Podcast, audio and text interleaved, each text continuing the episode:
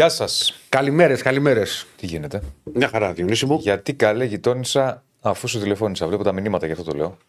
Με τις γειτόνισες τα λοιπά. Ναι. Ναι. Παιδιά είναι παλιό. Είναι που με παλιό, γειτόνισα, αλλά είναι είναι Αλλά είναι Α, all time classic. εκπληκτικό τηλεφώνημα.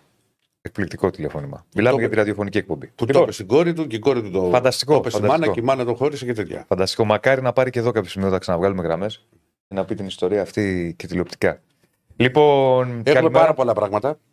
Έχουμε πολλά πράγματα να συζητήσουμε σήμερα. Βλέπετε και στον τίτλο. Ε, γιατί δεν είναι μόνο. Έχει Ευρωλίγκα, έχει εθνική ομάδα αύριο, έχει τ- τα μεταγραφικά των ομάδων. Έχει ένα πολύ σοβαρό θέμα το οποίο θα το συζητήσουμε αυτό το οποίο έγινε χθες με τον ε, Παύλο Δερμιτζάκη στην ε, ΑΕΛ. Στη νίκη της Λάρισας στο μάτς. Μπράβο, επί του Ηρακλή, της της Σίβρη, την πρόθεσή του να παραιτηθεί. Θα τα πούμε. θα τα πούμε. Έχουμε πάρα πολλά. Like στο βίντεο, subscribe στο κανάλι. Ελάτε και σήμερα στην παρέα μας για να τα συζητήσουμε όλα για το επόμενο δύο ώρο μαζί μας η BetShop. Εδώ με τα ωραία μπαλάκια. Κορυφαία εταιρεία, χορηγάρα μας.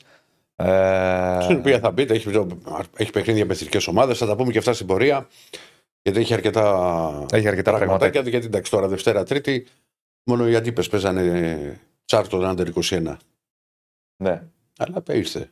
Μπράβο, αφού ήρθε. Over 3,5 4 δεν είναι ημίχρονο. Α, Μια φορά να σε ακολουθήσω και να πάω ταμείο. Δεν το λέω ότι δεν δίνεις, δίνεις καλά. Αλλά όποτε πάω να παίξω εγώ, Κάτσε. πάει το σερί. Δευτέρα, Τρίτη πήγε δυναμικά στο Betcom. Τετάρτη το χάσαμε για ένα γκολ. Ναι. Λοιπόν, Όχι, Κυριακή Δευτέρα, Τρίτη το χάσαμε για ένα γκολ. δεν πειράζει. Εχθές Αυτά δεν δε, είναι. άμα είναι κάθε μέρα δεν θα δουλεύαμε που λέγει μια ψυχή. Σωστό. Άμα Ε, πιάναμε- άμα πιάναμε κάθε μέρα. Δεν θα, δεν θα δουλεύαμε. Ω, Λοιπόν, Μύκονος. ναι. Ε, θα τα συζητήσουμε όλα. Θα ξεκινήσουμε με ΑΕΚ. Ναι, ναι. Έχουμε Άκη Γεωργιού μαζί μας. Είσαι λίγο. Να ξεκινήσουμε με ΑΕΚ, να πάμε να συζητήσουμε για το τι υπάρχει στην ΑΕΚ. Όχι ότι υπάρχουν και πολλά πράγματα στις ομάδες τώρα με τις ε, Πάντα έχει. διακοπές, αλλά πάντα. Πάντα έχει. Άμα ψάξεις, λέει, θα βρεις. Πάντα, πάντα κάτι υπάρχει.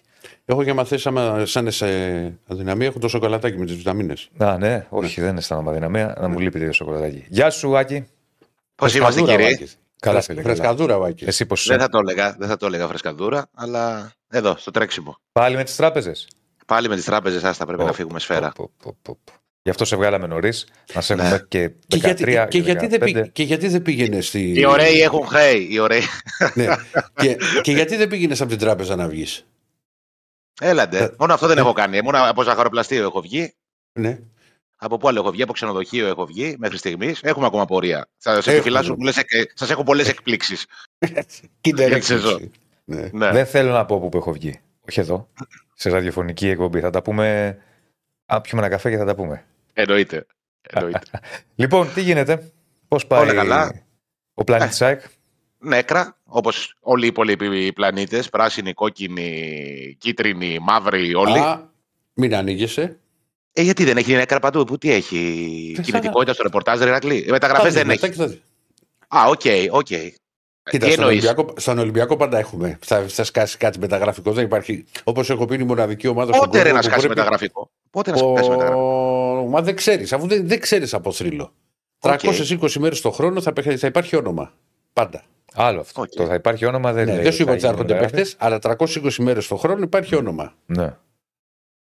Ναι. Ε, Εντάξει. Οκ. Εντάξει, εμάς δεν- στην ΑΕΚ δεν υπάρχει όνομα, εν πάση περιπτώσει. Είμαστε πιο Όχι. φτωχοί.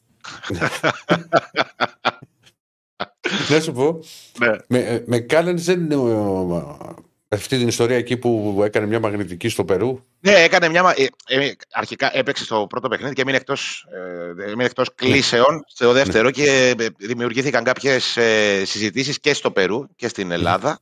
Μμμ. Ε, και έκανε κάποιες δηλώσεις ο προπονητής του. Είπε ότι έκανε μια μαγνητική, ακολουθεί μια θεραπεία. Αυτό που έμαθα είναι ότι δεν είναι κάτι σοβαρό. Ε, δηλαδή που θα τον κρατήσει έκτος και μετά, την, ε, μετά το τέλος των υποχρεώσεων του με το Περού. Αλλά ε, ξεκάθαρη εικόνα δεν μπορώ να σας πω ότι έχω. Ε, και μέχρι χθες, από ό,τι ξέρω, δεν, είχε και εικόνα το, δεν είχαν και εικόνα στην ΑΕΚ, δεν είχαν ενημερωθεί. Το- Τώρα φαντάζομαι θα γίνονται όλα αυτά οι διεργασίες. Αλλά αυτό που μαθαίνουμε είναι ότι δεν θα υπάρξει πρόβλημα με την ε, επιστροφή του Κάλενς στην ΑΕΚ. Τώρα με το Περού το χάσαμε το, το κορμί πατριώτη για ένα παιχνίδι και βλέπουμε. Ε, κάτι, δι- υπάρχουν κάποια δημοσιεύματα για τον ε, Μουκουντή Μμμ. ε, για, ε, σχετικά με ενδιαφέρον της Μπρις και της Μπεσίκτας. Ε, και πάλι δεν υπάρχει κάτι χειροπιαστό. Είναι αυτά που λέγαμε πριν, Ηρακλή. Αυτό το, ε, όλο και κάτι θα παίξει ένα όνομα για μια ομάδα. Κάτι Εντάξει, ο κοίτα, τάδε θέλει είναι το και τάδε. εποχή τώρα. Και, είναι και, όπω- εποχή. και όπως λέω και το καλοκαίρι, συνέχεια, Ναι.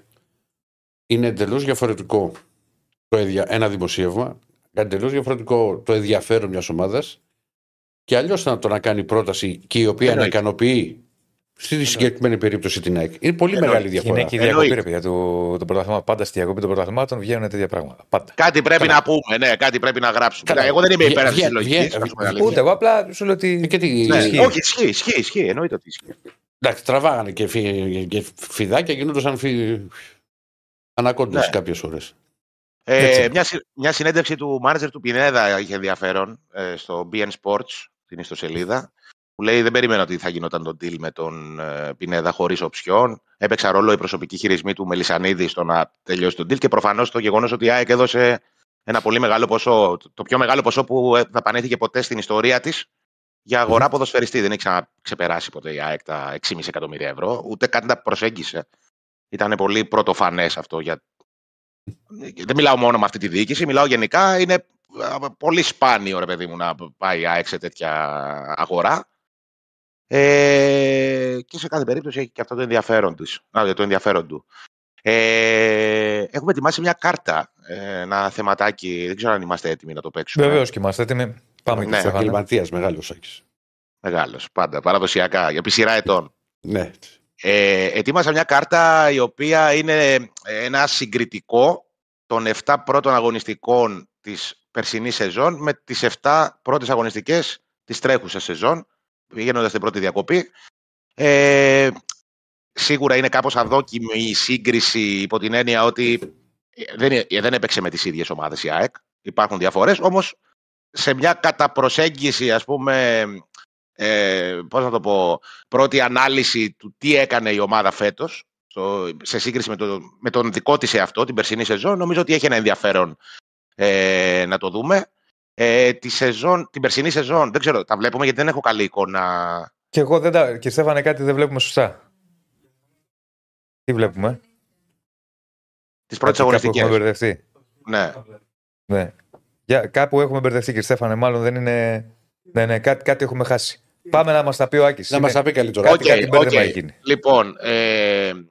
Γιατί με διαβάλλετε έτσι. Δεν σε διαβάλουμε, δεν σε διαβάλουμε. Δεν φταίεις εσύ. Θα σου πω. Για πάμε, Άκη μου τις πρώτες 7 αγωνιστικές της περασμένης σεζόν η ΑΕΚ έκανε 5 νίκες και 2 ήττες. Ε, μάζε, μάζεψε 15. Αυτή, Στέφανα, να μας τα πει ο Άκης, γιατί κάτι, κάτι πρόβλημα υπάρχει. Ναι. Βγάλτε, θα σου πω. Α, τώρα, τώρα, εμφανίζονται. τώρα εμφανίζονται. Μα μου ζήτησε να τα εμφανίζω ένα Τώρα εμφανίζονται. Πάμε. Εντάξει, βέβαια. Πάμε, πάμε. Α είναι οργανωθήκαμε. Πάμε, Άκη, έλα. Ε, τις πρώτες αγωνιστικές της περασμένης σεζόν, τις πρώτες 7 αγωνιστικές πριν την πρώτη ε, διακοπή στην ουσία, η ΑΕΚ έκανε 5 νίκες και 2 ήττες. Δεν είχε, δεν είχε καμία ισοπαλία και είχε έναν ε, απολογισμό ε, σε βαθμούς, μαζέψει μια συγκομιδή 15 βαθμών. Ε, Φέτος η ομάδα είχε 4 νίκες, 2 ισοπαλίες και μία ήττα. Ε, και μάζεψε 14 βαθμούς. Ένας βαθμός δηλαδή στην ουσία είναι η διαφορα Ε, καταλαβαίνει κανείς ότι ε, στην ουσία η ΑΕΚ την ίδια αποτελεσματικότητα που είχε σε βαθμούς την έχει φέτος. Ένας βαθμός είναι ένας πλήν, είναι μικρή διαφορά, είναι παρόμοια η συγκομιδή. Ε, ωστόσο παίζουν και άλλοι στο πρωτάθλημα. Έτσι. Πέρσι, ε, με εξαίρεση τον Παναθηναϊκό που έκανε ένα πάρα πολύ δυνατό ξεκίνημα, οι υπόλοιποι αντίπαλοι και ο ΠΑΟΚ και ο Ολυμπιακός δεν ήταν, ε, σκόρπιζαν βαθμούς, δεν είχαν καλή εικόνα στο ξεκίνημα. Γι' αυτό η ΑΕΚ ήταν ε, συνέχεια κοντά στην πρώτη θέση ε, και σταθερά δεύτερη στη μεγαλύτερη διάρκεια του πρωταθλήματος. Φέτος είναι στην τέταρτη θέση, ε, γιατί οι άλλοι ε, κερδίζουν και αυτοί. Ε, βέβαια, ε, νομίζω ένα, ένα στοιχείο που έχει ενδιαφέρον είναι η διαφορά των γκολ. Την περσινή σεζόν η ΑΕΚ ήταν σε αυτό το σημείο της σεζόν, στους πρώτους 7 αγώνες, στο 14-4, είχε μια διαφορά 10 γκολ ενεργητικού παθητικού. Σκόραρε 14 φορές και δέχτηκε μόλις 4 γκολ. Και όχι απλά σκόρα, ε, δέχτηκε 4 γκολ, ήταν, δεχόταν δύσκολα γκολ γενικά, ρε παιδί μου. Δηλαδή και τα 4 που δέχτηκε ήταν τα δύο με εκτελέσει πέναλτη στη λεωφόρο. Ένα σουτ εκτός περιοχής από τον Ντέλετιτς με το Ιστηριζούπολη, με τον Βόλο και στο 4-1 με τον Ιωνικό που στην πρεμιέρα της Φιλαδέλφιας ασχολιόντουσαν όλοι με την εξέδρα. Δηλαδή ένα πανηγυρικό παιχνίδι που είχε γίνει, είχε σκοτωθεί ήδη πολύ νωρίς το μάτι. Φέτος είναι εντελώς διαφορετική κατάσταση. Ε, έχουμε πει ναι. πόσες φορέ. Φέτος είναι στο 12-8 Ηρακλή. Δηλαδή η ΑΕΚ και σκοράρει λιγότερο και έχει σκοράρει μάλλον λιγότερο σε σχέση με την περσινή σεζόν και έχει δεχτεί περισσότερα γκολ.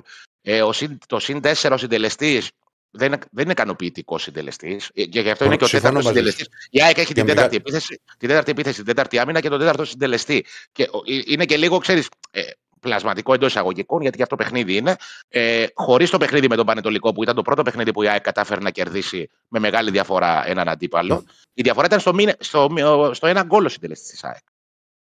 Δηλαδή ήταν στο ε, 9-8. 9 γκολ είχε σκοράρει και 8 είχε δεχτεί. Ε, είναι ένα Ε, ε, ζητηματάκι αυτό. Επίσης, ζήτημα. βλέποντας περσινά με φετινά, στις 7 πρώτες αγωνιστικές πέρυσι η ΑΕΚ είχε δώσει ένα ντέρμπι. Με τον, με Ακριβώς, τον Παναθηναϊκό. ακριβώς. Φέτος Αυτό έχει ήθελα να- δώσει Δύο. δύο. Έχει παίξει, έχει παίξει και με τον Ολυμπιακό και με τον Παναθηναϊκό. Ε, πέρσι έχασε το μοναδικό ντέρμπι που έπαιξε στις πρώτες Πέρυσι, αγωνιστικές. πέρυσι στη εκτός Λεωφόρο. έδρα είχε δύσκολο, είχε δύσκολο μάτι στον Άρη εκτός, φέτος είχε τον Όφη. Πέρυσι κέρδισε, φέτος έχασε. Ναι. Ε, ξέρεις τι, ρε Ηρακλή, δεν είναι, εγώ δεν το έβαλα για να γίνει η απόλυτη σύγκριση. Δεν γίνεται στα- ποτέ η απόλυτη σύγκριση. Η Στα, στα απόλυτη παιχνίδια σύγκριση δεν, δεν απλά γίνεται αυτό. είναι να είχαμε να λέγαμε. Δεν υπάρχει απόλυτη σύγκριση. Κατά ποτέ. προσέγγιση όμως, κατά προσέγγιση Ε, όμως, Αυτό κατά προσέγγιση το δέχομαι.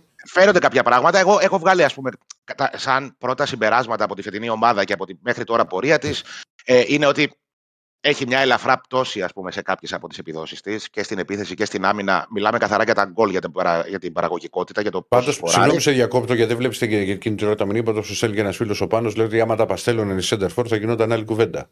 Εντάξει, Σίγουρα. τα είπαμε χθες για Τα τους είπαμε. Ναι, τα, τα είπαμε χθες. Ναι, εντάξει, κάθε μέρα είπαμε να πάμε και σε ένα διαφορετικό θέμα. Ε, και πέρσι πάντως υπήρχε αυτό το θέμα που λέει ο Μμμ. φίλος. Ε, δεν ήταν δηλαδή ότι ε, η ΑΕΚ πήρε και τα πάρα πολλά γκολ από τους επιθετικούς της, ήδη δεν ήταν ότι είχε και το πολύ εύκολο γκολ. Ε, Όμως παρόλα αυτά ήταν πιο αποτελεσματική και ε, απειλούνταν λιγότερο. Ε, στο πρώτο συμπέρασμα λοιπόν είναι αυτό που σου είπα, Ηρακλή, ότι ε, βλέπω μια ελαφρά πτώση. Το δεύτερο είναι κάτι πολύ θετικό. Είναι ότι ε, η ομάδα έχει μπει σε μια κατάσταση που ακόμα και, στη, ακόμα και αν δεν βρεθεί στην καλή της μέρα, Μμμ. έχει πλέον ένα πνεύμα νικητή. Που ήταν μια μεγάλη υπόθεση για την ΑΕΚ να καταφέρει να το καλλιεργήσει, γιατί ήταν μια ομάδα ε, εθισμένη στις ήττες και στα ντέρμπι και στα πιο χαμηλά μάτς τα προηγούμενα χρόνια με τον Γιάννικη, με τον, τα, τα ξέρουμε όλοι. Πάντως, Ε, συγγνώμη που σε διακόπτω ρεάκι, γιατί φε- θα φύγει το μήνυμα. Λέει Ναι. ένας άλλος φίλος, συγγνώμη γιατί πήγε προς τα πάνω και δεν έχω το όνομα του. Ναι, ναι. ναι. Ε, έχει μια σημαντική διαφορά η περσινή σεζόν με τη φετινή. Την Ευρώπη και σου λέει γίνονται πολλές Ακριβώς. αλλαγές στην ενδεκάδα και δεν μπορεί να. και τα νούμερα. Το αμέσως επόμενο πράγμα που πήγα να πω θα ήταν αυτό. Ε, γιατί την περσινή σεζόν, σε αυτό το timing, η ΑΕΚ είχε παίξει 7 παιχνίδια. Είναι αυτά που, που είδαμε πριν στην κάρτα και που τα είπαμε. Έπαιξε με τη Ναι, Λαμία, με τον Βόλο, με τα Γιάννενα, με τον Παναθηναϊκό, δύσκολο, με τον Πανετολικό, με τον Ιωνικό, με τον Άρη. Αυτά ήταν τα παιχνίδια. Φέτος έχει παίξει με τον Πανετολικό, τον Παρσεραϊκό, τον Ολυμπιακό, τον Βόλο, τον Παναθηναϊκό, τον Ατρόμητο και τον Όφη. Πάει στην Κρήτη. Είναι, ο- δεν είναι όμως αυτά τα παιχνίδια. Είναι συν 6 μάτς. Έχει παίξει συνολικά 13 ε, παιχνίδια. Δηλαδή έχει παίξει άλλο ένα πρωτάθλημα στην ουσία εντός εισαγωγικών.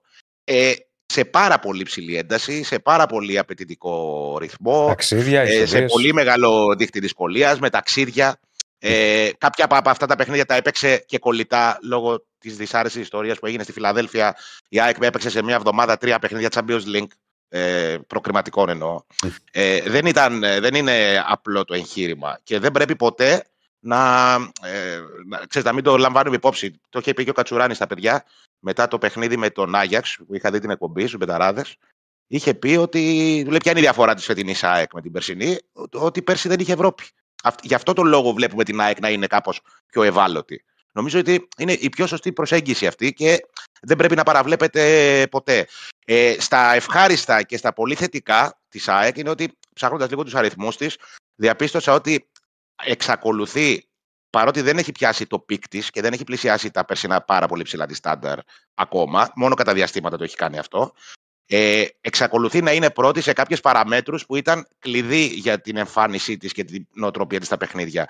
Δηλαδή, εξακολουθεί να είναι πρώτη στην πίεση ψηλά, εξακολουθεί να είναι πρώτη στην ένταση, ε, εξακολουθεί να είναι πρώτη στις επαφές ε, στην αντίπαλη περιοχή, ε, παρότι δεν είναι κοντά, ξαναλέω, στους περσινούς της αριθμούς, είναι πιο μπροστά από τους αντιπάλους της σε αυτές τις παραμέτρους. Και αυτές οι παραμέτρους είναι οι πιο, για, για μένα είναι οι πιο βασικοί, όχι για μένα, έτσι είναι δηλαδή, είναι οι πιο βασικοί άξονες του χαρακτήρα που έχει χτίσει ο, ο Αλμέιδας στην ομάδα. Με λίγα λόγια, υπάρχουν θετικά, υπάρχουν και αρνητικά. Και υπάρχουν σίγουρα πολλά ελαφρυντικά ε, για τα όποια σκαμπανεβάσματα ε, ε, έβγαλε η ΑΕΚ. Ε, δεν πρέπει ποτέ να παραβλέπουμε ότι παίζει ο αντιπαλο Και απέναντι υπάρχουν μεγάλες ομάδες με πιο μεγάλη εμπειρία στον πρωταθλητισμό από την ΑΕΚ. Ε, ο Ολυμπιακός, για παράδειγμα. Ε, υπάρχουν ομάδες που έχουν τους ίδιους προπονητές. Ο ΠΑΟΚ και ο Παναθηναϊκός που είναι και αυτές καλές ομάδες. Δηλαδή δεν σημαίνει ότι αν κάνεις, αν μαζέψω 15 βαθμούς στο ένα πρωτάθλημα ε, και μου, μου είναι αρκετή για να πάρω το πρωτάθλημα, θα μου είναι αρκετή και την επόμενη σεζόν. Παίζουν και άλλοι. Η διαφορά, ε, μια σημαντική ναι, διαφορά από, τις, από αυτές που λέμε γιατί Υπήρχαν και παλαιότερα πρωταθλήματα που, που πήγαινε η βαθμολογία στο Θεό. Ναι, ρε, ναι, εννοείται. εννοείται. Και έχει γίνει πολλές φορές στην ΑΕΚ αυτό το πράγμα. Δηλαδή αυτή η παραμηνία. Να σου πω το πιο πρόσφατο παράδειγμα. Ε, όταν απολύθηκε ο Ουζουνίδης τη σεζόν 18-19 το Φλεβάρι μετά από ένα παιχνίδι με τον ΠΑΟΚ στο Ολυμπιακό Στάδιο 1-1. Ε, έφυγε ο Ουζουνίδης τότε, δεν θυμάμαι, 15 Φλεβάρι σου λέω, εγώ δεν θυμάμαι ακριβώς την ημερομηνία. Ε, και την αμέσως σε προηγούμενη χρονιά που η ΑΕΚ πήρε το πρωτάθλημα με τον Χιμένεθ, την ίδια ημερομηνία που έφυγε ο Ουζουνίδης, με τον Χιμένεθ είχε τους ίδιους βαθμούς. Δηλαδή, έφυγε ο Ουζουνίδης με 50 βαθμούς 15 ναι. Φλεβάρι, σου λέω εγώ τώρα, και ο Χιμένεθ με 50 βαθμούς την προηγούμενη χρονιά, ακριβώς τους ίδιους βαθμούς, ε, έμεινε και πήρε το πρωτάθλημα. Καταλαβέ, είναι ναι, ναι, ναι, ναι, ναι, ναι. Είναι μεταβλητά όλα αυτά. Δεν είναι... Πολλά είναι, πολλά είναι. Είναι και τη βλέπεις. Okay. Είναι πολλά. Είναι, δηλαδή, αν βλέπεις μια προοπτική, αν... είναι χίλια δύο μόνο στο ποδόσφαιρο. Δεν είναι μόνο βαθμοί. Είναι πάρα πολλά πράγματα. Μπορεί να παίρνεις αποτελέσματα και να μην βλέπεις αυτό που θες. Μπορεί να μην παίρνεις αποτελέσματα και να βλέπεις αυτό που θες και λες θα έρθει. Ναι. Είναι πολλά. Εγώ πάντως, παιδιά, σαν, δηλαδή, σαν προσωπική γνώμη το λέω. Εγώ ναι. με, με βάση τις διαφορές που μπήκε η ΑΕΚ φέτος και τις διαφορετικές συνθήκες που αντιμετωπίζει και είναι υποχρεωμένη πλέον να ζει, νομίζω ότι η σούμα της ΑΕΚ συνολικά είναι θετική για την ώρα. Είναι ναι. θετική. Δεν είναι τέλεια, δεν είναι τέλεια, δεν λέω αυτό. Είναι όμως θετική. Αυτό περίμενα ότι μπορεί να κάνει η ομάδα. Αυτό κάνει, έχει κάποια ψηλά ταβάνια και πλέον θα παλέψει να βρει ε, σταθερότητα σε μια νέα συνθήκη που είναι η Ευρώπη, που είναι ε, ξέρω εγώ, τα παιχνίδια του πρωταθλήματος τα απαιτητικά στον ίδιο ρυθμό. Ε, και νομίζω ότι θα είναι ανταγωνιστική στην πορεία, θα το δείξει και, και θα φάνει και στην πράξη αυτό. Ωραία, έγινε Άκη μου. Να σε καλά, Άκη. Ευχαριστώ πολύ. καλά, καλά ξεμπερδέματα. Γεια σου, Λοιπόν, ε, θα συνεχίσουμε. Ε, ακούσαμε το τι έγινε στην Άκη. Θέλω να συζητήσουμε λίγο ε, για αυτό το θέμα το οποίο και θα έχουμε σε λίγο και καλεσμένο, τηλεφωνικά θα σας πούμε, που συνέβη χθε. Ο πρόεδρος είναι. Ναι, ναι. Πάντω μόλι ο άνθρωπος. Που συνέβη χθες στο ε, παιχνίδι της ΑΕΛ με τον ηρακλη Λοιπόν, να τα πάρουμε λίγο με τη σειρά. ΑΕΛ Ηρακλής, η ΑΕΛ κερδίζει ένα 0. Ναι. Έχουμε ντεμπούτο του Παύλου Δερμιτζάκη στον πάγκο της ΑΕΛ. Ε, ναι, ωραίος. Ε, εντάξει, έτυχε τώρα. Όχι, δεν πειράζει. Ε, και ε, θα, θα τα συζητήσουμε όλα. Ε, έχει δηλώσει παρέτηση την πρόθεσή του να παραιτηθεί ο κ. Δερμιζάκης στον πάγκο του ΣΕΑΛ γιατί υπήρχαν υβριστικά συνθήματα μερίδας του κόσμου. Εξήγησε και ο ίδιος και για την νεκρή μητέρα του. Τι να πεις, από πού να τα πιάσεις και πού να το αφήσεις. Έχουμε μαζί μας τον ε, πρόεδρο του ΣΑΕΛ τηλεφωνικά, τον κύριο Αχιλέα Νταβέλη. Η διοίκηση ΣΑΕΛ τον στήριξε με ανακοίνωση. Το, κάτι το οποίο δεν είναι και σύνηθες. Μπράβο. Από, και πρέπει να, από τις να λέμε και τα σωστά. Βέβαια. Και τα μπράβο. Δηλαδή είναι λίγες οι περιπτώσεις που θυμάμαι εγώ ανακοινώσεις ομάδων κατά των οπαδών τους. Ναι. Μερίδας των οπαδών τους, όχι ναι. φυσικά όλων των οπαδών. Πάμε, πάμε να μας τα πει ο κύριος Νταβέλης, τον οποίο καλησπερίζουμε και τον ευχαριστούμε που είναι μαζί μας. Πρόεδρε, καλησπέρα. Καλησπέρα, καλησπέρα. Καλησπέρα, εγώ σας ευχαριστώ για την πρόσκληση. Μας ακούει ο κύριος Νταβέλης; Κύριε Νταβέλη, μας ε, ακούτε; Ναι, εγώ σας ακούω, δεν ξέρω αν ακούγομαι. Δεν μας ακούει ο κύριος Νταβέλης. Εγώ σας ακούω. Τώρα τον... μας ακούτε; Βεβαίως. Βεβαίως. Σε λιγάκι. Εσείς με, Φαντάζομαι θα το, θα, θα, κάποιο πρόβλημα υπάρχει με την. Θα τον έχουμε, θα τον έχουμε σε λιγάκι. Ε, λέγαμε λοιπόν ότι. Ε, με ακούτε τώρα. Ε, ε, ρε παιδί μου. Ακούγεται, μας λένε ότι ακούγεται, εμείς δεν τον ακούμε. Ναι, για δες το κύριε, κύριε Πρόεδρε, μισό λεπτά γιατί κάποιο πρόβλημα συγγνώμη και αυτό. έχουμε εμείς με, ναι. το, με, το, με την επιστροφή του ήχου ε, για να μιλήσουμε για το θέμα αυτό. Ένα θέμα το οποίο έχει συγκλονίσει η αλήθεια είναι, κυρίως με τα όσα είπε ο Παύλος Και την ανθρώπινη, την ανθρώπινη αντίδρασή του. Ναι. Γιατί, εντάξει, μπορεί να έχουμε συνηθίσει ότι εντάξει, τα γήπεδα δεν είναι εκκλησίες, αλλά κάπου και όπα. Ε. Δηλαδή, αλλάζουν οι εποχέ να τελειώνουμε κάποια στιγμή. Ε, δεν είναι τώρα, να ε. σου πω κάτι. Δηλαδή, κάποια στιγμή ε, τα, τα, πράγματα είναι. ξεφεύγουν από τα, α- από τα όρια. Και όταν ξεφεύγεις από τα όρια, πρέπει κάποιος να σε βάλει και στη θέση του. Δεν μπορεί να είναι ορισμένοι, ε, πώς να το πω, ε, νταβατζίδες των γηπέδων Και το όνομά του. και, να, κα- και των ομάδων και να κάνουν ό,τι θέλουν. Κάποιο πρόβλημα έχουμε εμείς με την επιστροφή, οπότε μήπως να επικοινωνήσουμε και πάλι με τον άνθρωπο μέχρι να το λύσουμε, γιατί μας λέτε ότι εμείς δεν τον ακούμε. Θα το λύσουμε. Θα το λύσουμε. Ε, είναι ένα θέμα το. Θέλαμε να ξεκινήσουμε αυτό. Απλά βγάλαμε τον Άκη στην αρχή γιατί υπήρχε ένα πρόβλημα. Όχι πρόβλημα. Ήθελε ο Άκης, είχε κάποιες δουλειές ο άνθρωπος. Ναι. Γι' αυτό ξεκινήσαμε με ΑΕΚ. Το είπαμε και χθες το βράδυ στην εκπομπή, στο ραδιόφωνο, στο Big Win Sport FM, ότι είναι ένα ζήτημα. Πρέπει να.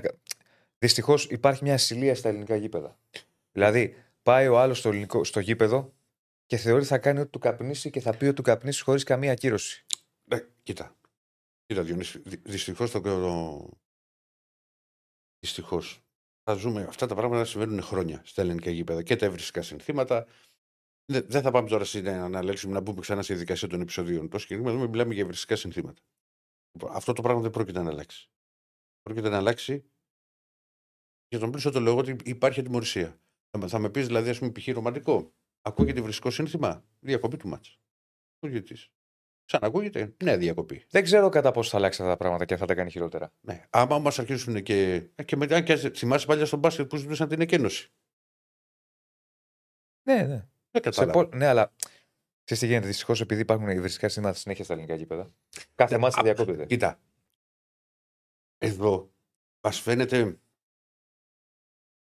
εξοργιστικό. Αφενός για την, για την αντίδραση του προπονητή της του κ. Δερμιτζάκη, που μίλησε ανθρώπινα και καλά έκανε ο άνθρωπος και το έβγαλε από μέσα του. Και, και, και μπράβο. Και, και, και πολλά μπράβο. Ε, Είναι ότι ξέρεις, τον έβρισαν οι οπαδοί περίδα της ίδιας ομάδας. Εγώ δεν θυμάμαι πολλές τέτοιε περιπτώσεις. Ούτε εγώ. Θα πει κάποιος παίζει ρόλο αν είναι αντίπαλος ή. Ναι. Ναι, αλλά μην κρυβόμαστε πίσω από το δάχτυλο. Το, μας. το λέμε γιατί. Το έχουμε δει σε επιστροφές παικτών που έχουν πάει σε- στον, στον αντίπαλο, το έχουμε δει πολλές φορές. Δεν είναι δηλαδή κάτι που εξενίζει. Απλά πρέπει κάποια στιγμή να σταματήσουν όλα αυτά. Ναι. Δεν ξέρω τι κάνουμε αν έχει αποκατασταθεί η επικοινωνία μας. Περιμένουμε; Εγώ Περιμένουμε σας και τον ακούω. έχουμε. Ζητάμε συγγνώμη κάποιο πρόβλημα με, το, με την ενδοεπικοινωνία. Θα τον έχουμε τον άνθρωπο να μας μιλήσει. Θυμίζω ότι η Ναι, ΑΕΛ, ναι, μέχρι ναι. να έχουμε μαζί μας τον κύριο Νταβέλη, τον πρώτο της ΑΕΛ, έβγαλε αμέσως ανακοίνωση στήριξης. Και μπράβο. Ψ- Συγχαρητήρια.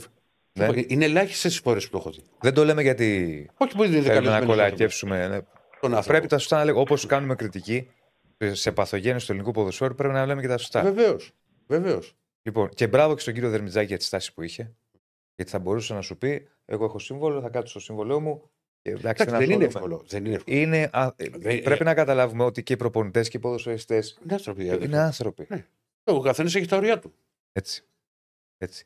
Και αν ορισμένοι δεν καταλαβαίνουν από όρια ε, και νομίζουν ότι.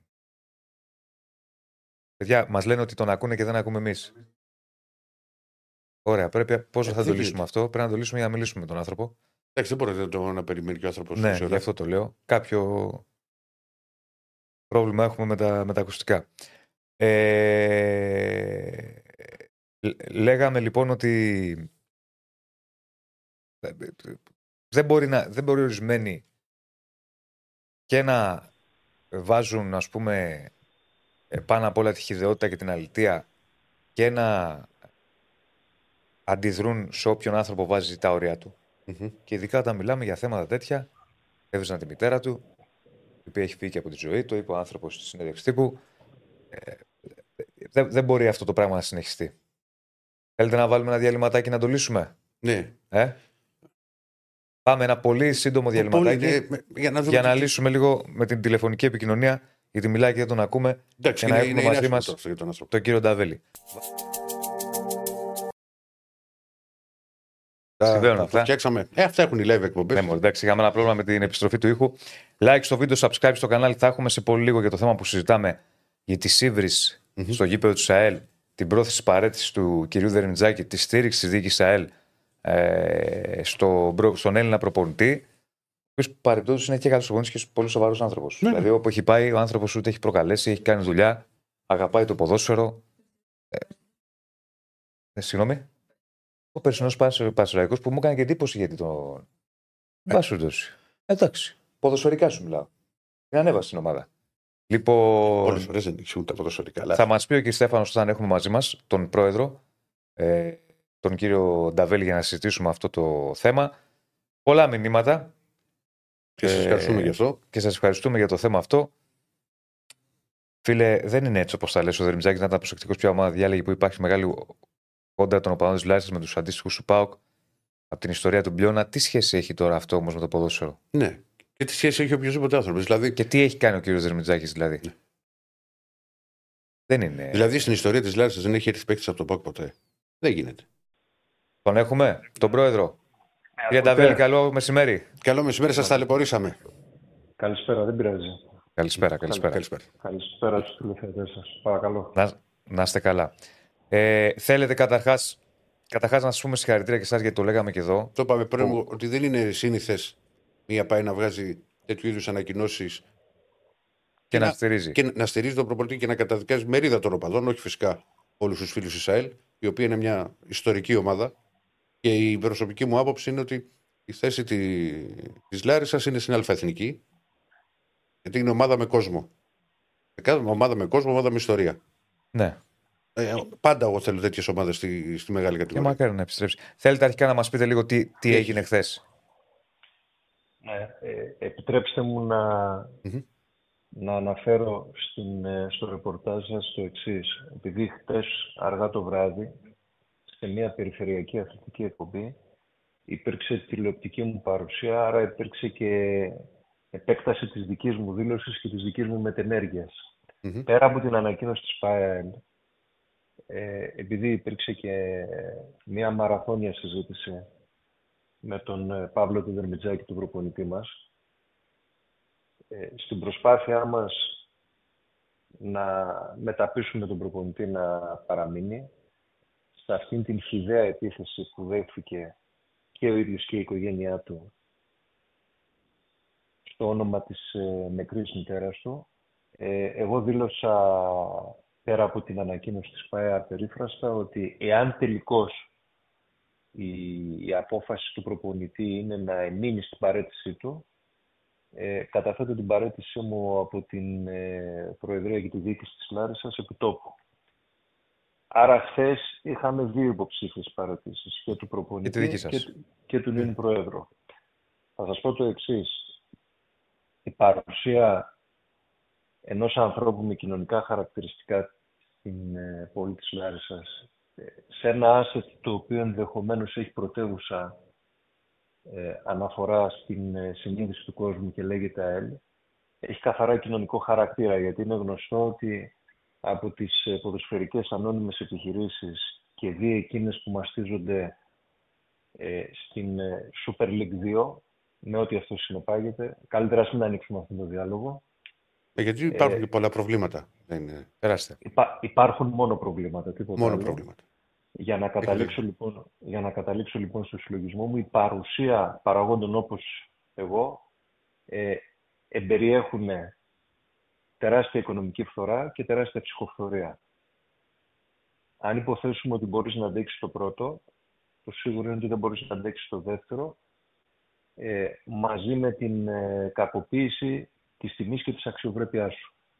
Συνεπώς, κάποια στιγμή και απέναντι στην κοινωνία, η οποία οφείλω να ομολογήσω ότι στη συντριπτική της πλειοψηφία καταδικάζει τους συγκεκριμένους τοξικούς τύπους αυτά τα στοιχεία. Διαφωνώ μαζί σας, δεν είναι φύλαθλοι αυτοί. Θα σας εξηγήσω τι εννοώ. Μμμ. Ε, αυτές ε, ε, είναι κάποιες, ε, αν θέλετε, κοινωνικές ε, παρυφές που δεν έχουν καμία σχέση με το ποδόσφαιρο, δεν έχουν σχέση καμία με τον αθλητισμό, εκμεταλλεύονται την οπαδική τους παρουσία, η οποία δεν είναι νόμιμη, διότι δεν έχουν σύνδεσμο. Αυτό είναι το χειδεότερο όλων. Είναι στοιχεία no-names. Αυτά λοιπόν τα no-name στοιχεία έρχονται ενίοτε, αν όχι τις περισσότερες φορές, με χαρακτηριστικά κοινωνικά και πολιτικά άλλα επικαλυπτόμενα για να δηλώσουν ΑΕΛ και να κάνουν άλλου είδους παραστάσεις, επιθέσεις και να εξυπηρετήσουν άλλου είδους κίνητρα. Μιλάμε λοιπόν για κάποια μορφώματα κοινωνικά, τα οποία δεν έχουν καμία απολύτως σχέση με το υγιές οπαδικό κίνημα. Δεν τους θεωρούμε φιλάθλους του ΑΕΛ, είναι ξένα στοιχεία για εμάς και δεν είναι και επιθυμητή η παρουσία τους στο γήπεδο, ξεκάθαρα. Το δηλώσαμε σε όλους τους τόνους. Χάρη θα μας κάνουν αν εξαφανιστούν με ένα μαγικό τρόπο από το γήπεδο και προφανώς δεν έχουν να προσφέρουν τίποτα στην ομάδα παρά μόνο ζημία.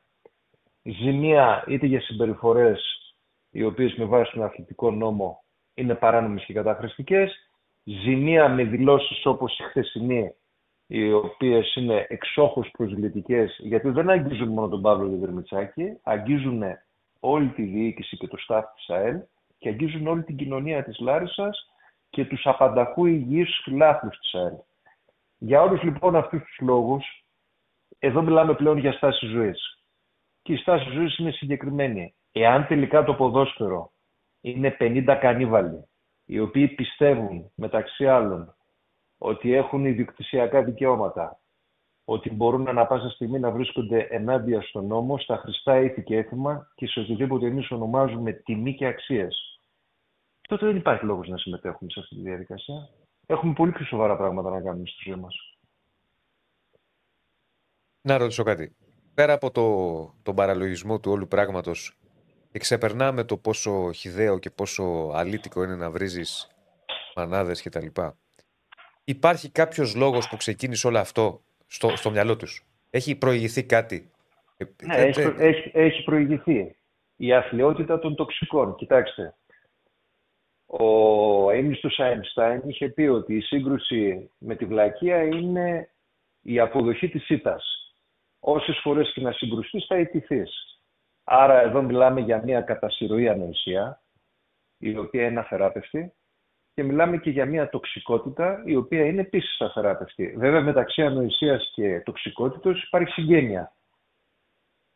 Είναι παιδιά, κατά βάση, τα οποία έχουν παρασυρθεί σε παραστάσεις θλιβερές, τοξικές της δεκαετίας του 80, τις οποίες όλοι εμείς οι υπόλοιποι θα πρέπει να εστερνιστούμε, δες και ο κόσμος δεν προχωρά. Θα σας πω ένα χαρακτηριστικό παράδειγμα. Η Λάρισα τη δεκαετία του 80 έχει θρυνήσει ένα συμπολίτη μας, τον Μπιώνα, τη θυμάστε την ιστορία του Βέβαια, ναι, ναι. Έχουμε θρυνήσει ένα συμπολίτη ε, μέσα από όλες αυτές τις ζωφερές σκηνές που ζήσαμε στα οπαδικά κινήματα της δεκαετίας του 80, από την ρήψη της συγκεκριμένης φωτοβολίδας από την, από την πλευρά που ήταν συγκεντρωμένη η οπαδή του ΠΑΟΚ. Ανεξάρτητα αν έχει αποδειχθεί αν αυτός ο οποίος έριξε τη, τη φωτοβολίδα, και δεν το λέω τυχαία με βάση το αστυνομικό ρεπορτάζ, ήταν ο παδός του ΠΑΟΚ ή οτιδήποτε άλλο, είναι δυνατόν στη Λίβδιν οτιδήποτε έχει σχέση με τον ΠΑΟΚ να είναι υβριζόμενο τέσσερις δεκαετίες μετά. Για να το κάνεις αυτό, για να το κάνεις αυτό πρέπει να είσαι τουλάχιστον ψυχοπαθής. Εδώ χώρες όπως είναι η Ελλάδα και η Τουρκία που ζήσαμε 400 χρόνια βιοπραγίας και κατοχής κάποια στιγμή στα πλαίσια των διμερών σχέσεων και θα συνομιλήσουν και θα προσπαθήσουν να επεκτείνουν τις σχέσεις φιλίας και ειρηνικής συμπόρευση και το καθεξής. Και συζητάμε αυτή τη στιγμή για ένα πραγματικά θλιβερό γεγονός που στήχησε με τον πιο άδικο τρόπο τη ζωή ενός συμπολίτη μας ότι εμείς κηρύσουμε εμφύλιο μεταξύ βορρά και κέντρου για αυτό το λόγο επειδή 50 ηλίθιοι, 50 ηλίθιοι επιθυμούν, που δεν το έχουν ζήσει γιατί όλοι αυτοί δεν είναι πάνω από 30 χρονών, επιθυμούν να συντηρούν αυτό το νοσηρό γεγονός στον εγκέφαλό τους, δεν είναι αποδεκτό αυτό το πράγμα. Εμείς θέλουμε να έχουμε αγαστές σχέσεις με όλες τις ομάδες της κατηγορίας που παίζουμε. Σεβόμαστε όλες τις μεγάλες ομάδες και του Βορρά και του Νότου και δεν επιθυμούμε ως Έλληνες πολίτες κανένα είδου εμφυλίου. Θέλουμε να παίζουμε καλό ποδόσφαιρο, να το απολαμβάνει ο κόσμος, γιατί ο κόσμος και η κοινωνία έχουν πάρα πολλά προβλήματα το δημοφιλέστερο, να, να, να περνάνε ένα δύο ευχάριστα. Το δημοφιλέστερο άθλημα στον κόσμο αποτελεί την πιο σταθερή γέφυρα εκτόνωσης για τους συμπολίτες μας, οι οποίοι μαστίζονται από μια σκληρή καθημερινότητα. Για όλους αυτούς τους λόγους τι να συμφωνήσουμε με αυτά τα στοιχεία. Δεν έχουμε ούτε να συμφωνήσουμε, ούτε να συζητήσουμε, ούτε να αποδεχτούμε. Τελεία και παύλα. Επιπλέον, δεν άμα τους τίποτα. αναγνωρίζουμε, δεν υφίστανται για εμάς, δεν θέλουμε να έχουμε καμία σχέση, καμία σχέση και από εκεί και πέρα, επιτέλους και η πολιτεία ας αντιληφθεί ότι έχει ένα ρόλο σε επίπεδο νόμων και τάξεως και ξέρει πολύ καλά πώς και τι πρέπει να κάνει. Εμείς από την πλευρά μας θα οργανώσουμε πλέον εντός του γηπέδου, γιατί εγώ στη δική μου εξο- εξομολόγηση οφείλω να σας πω ότι μέχρι τώρα αντιμετωπίζαμε αυτά τα στοιχεία με πολιτισμό και ανθρωπιά, θεωρώντας ότι απευθυνόμεθα σε ανθρώπους.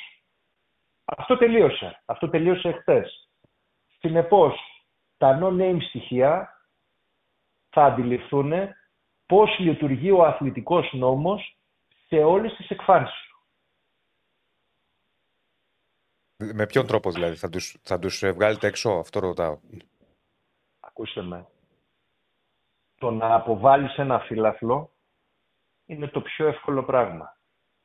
Εμείς, επαναλαμβάνω, στα πλαίσια του νόμου και των δικαιωμάτων που έχουμε, θα εφαρμόσουμε τον αθλητικό νόμο. Ο αθλητικός νόμος εμπεριέχει μέσα την παρουσία της αστυνομίας, εμπεριέχει μέσα οργανωμένη αστυνόμευση, πέρα από την όποια security μπορεί να έχει όσο φίλη η ομάδα στο γήπεδο και πρωτίστως ονομαστικά εισιτήρια. Τελεία. Ονομαστικά εισιτήρια. Μπαίνετε μέσα, μάλιστα. Θα μπείτε με την ταυτότητά σας. Ναι. Για να ξέρουμε ποιοι, ποιοι βρίσκονται στο γήπεδο ανα πάσα στιγμή. Λοιπόν, το γήπεδο έχει κάμερες. Οι κύριοι αυτοί, αν θέλουν να ξαναπατήσουν στο γήπεδο, θα μπαίνουν μέσα δηλώνοντας την ιδιότητά τους και την ταυτότητά τους, γιατί ξέρετε έχουν αλλεργία σε τέτοιου είδους διαδικασίες. Γι' αυτό είναι και ο βασικός λόγος που δεν κάνουν συνδέσμους. Δεν απορρίσατε ποτέ για ποιο λόγο δεν γίνονται σύνδεσμοι. Ο λόγος που δεν γίνονται σύνδεσμοι είναι γιατί δεν θέλουν να δηλώσουν την παρουσία τους. Έχουν αλλεργία στο να δηλώσουν την παρουσία τους και την ιδιότητά τους. Όπως τη δηλώνουμε εμείς. Λοιπόν, άρα ξεκαθαρίζουμε τη θέση μας.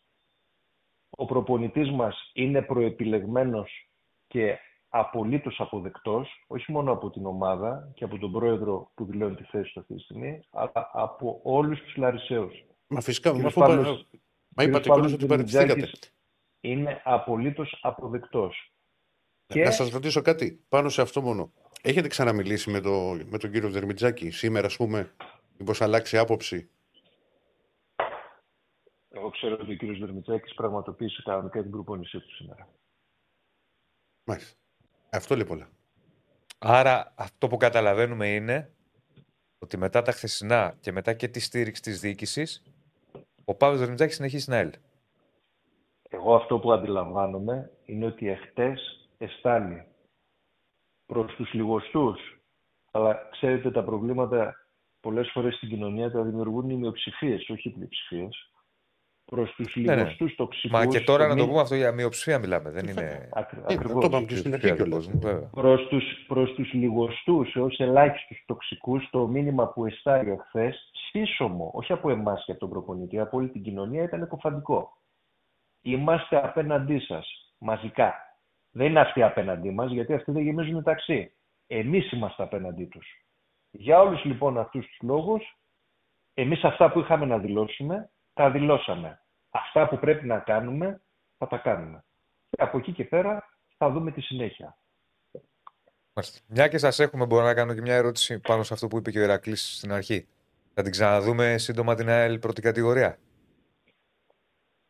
Κοιτάξτε, η προσπάθειά μας και με όρους ιστορίας, αλλά και με όρους, αν θέλετε, οργάνωσης και παρουσίας, είναι η ιστορική ΕΛ να μπορεί να πρωταγωνιστήσει τουλάχιστον σε αυτή την κατηγορία.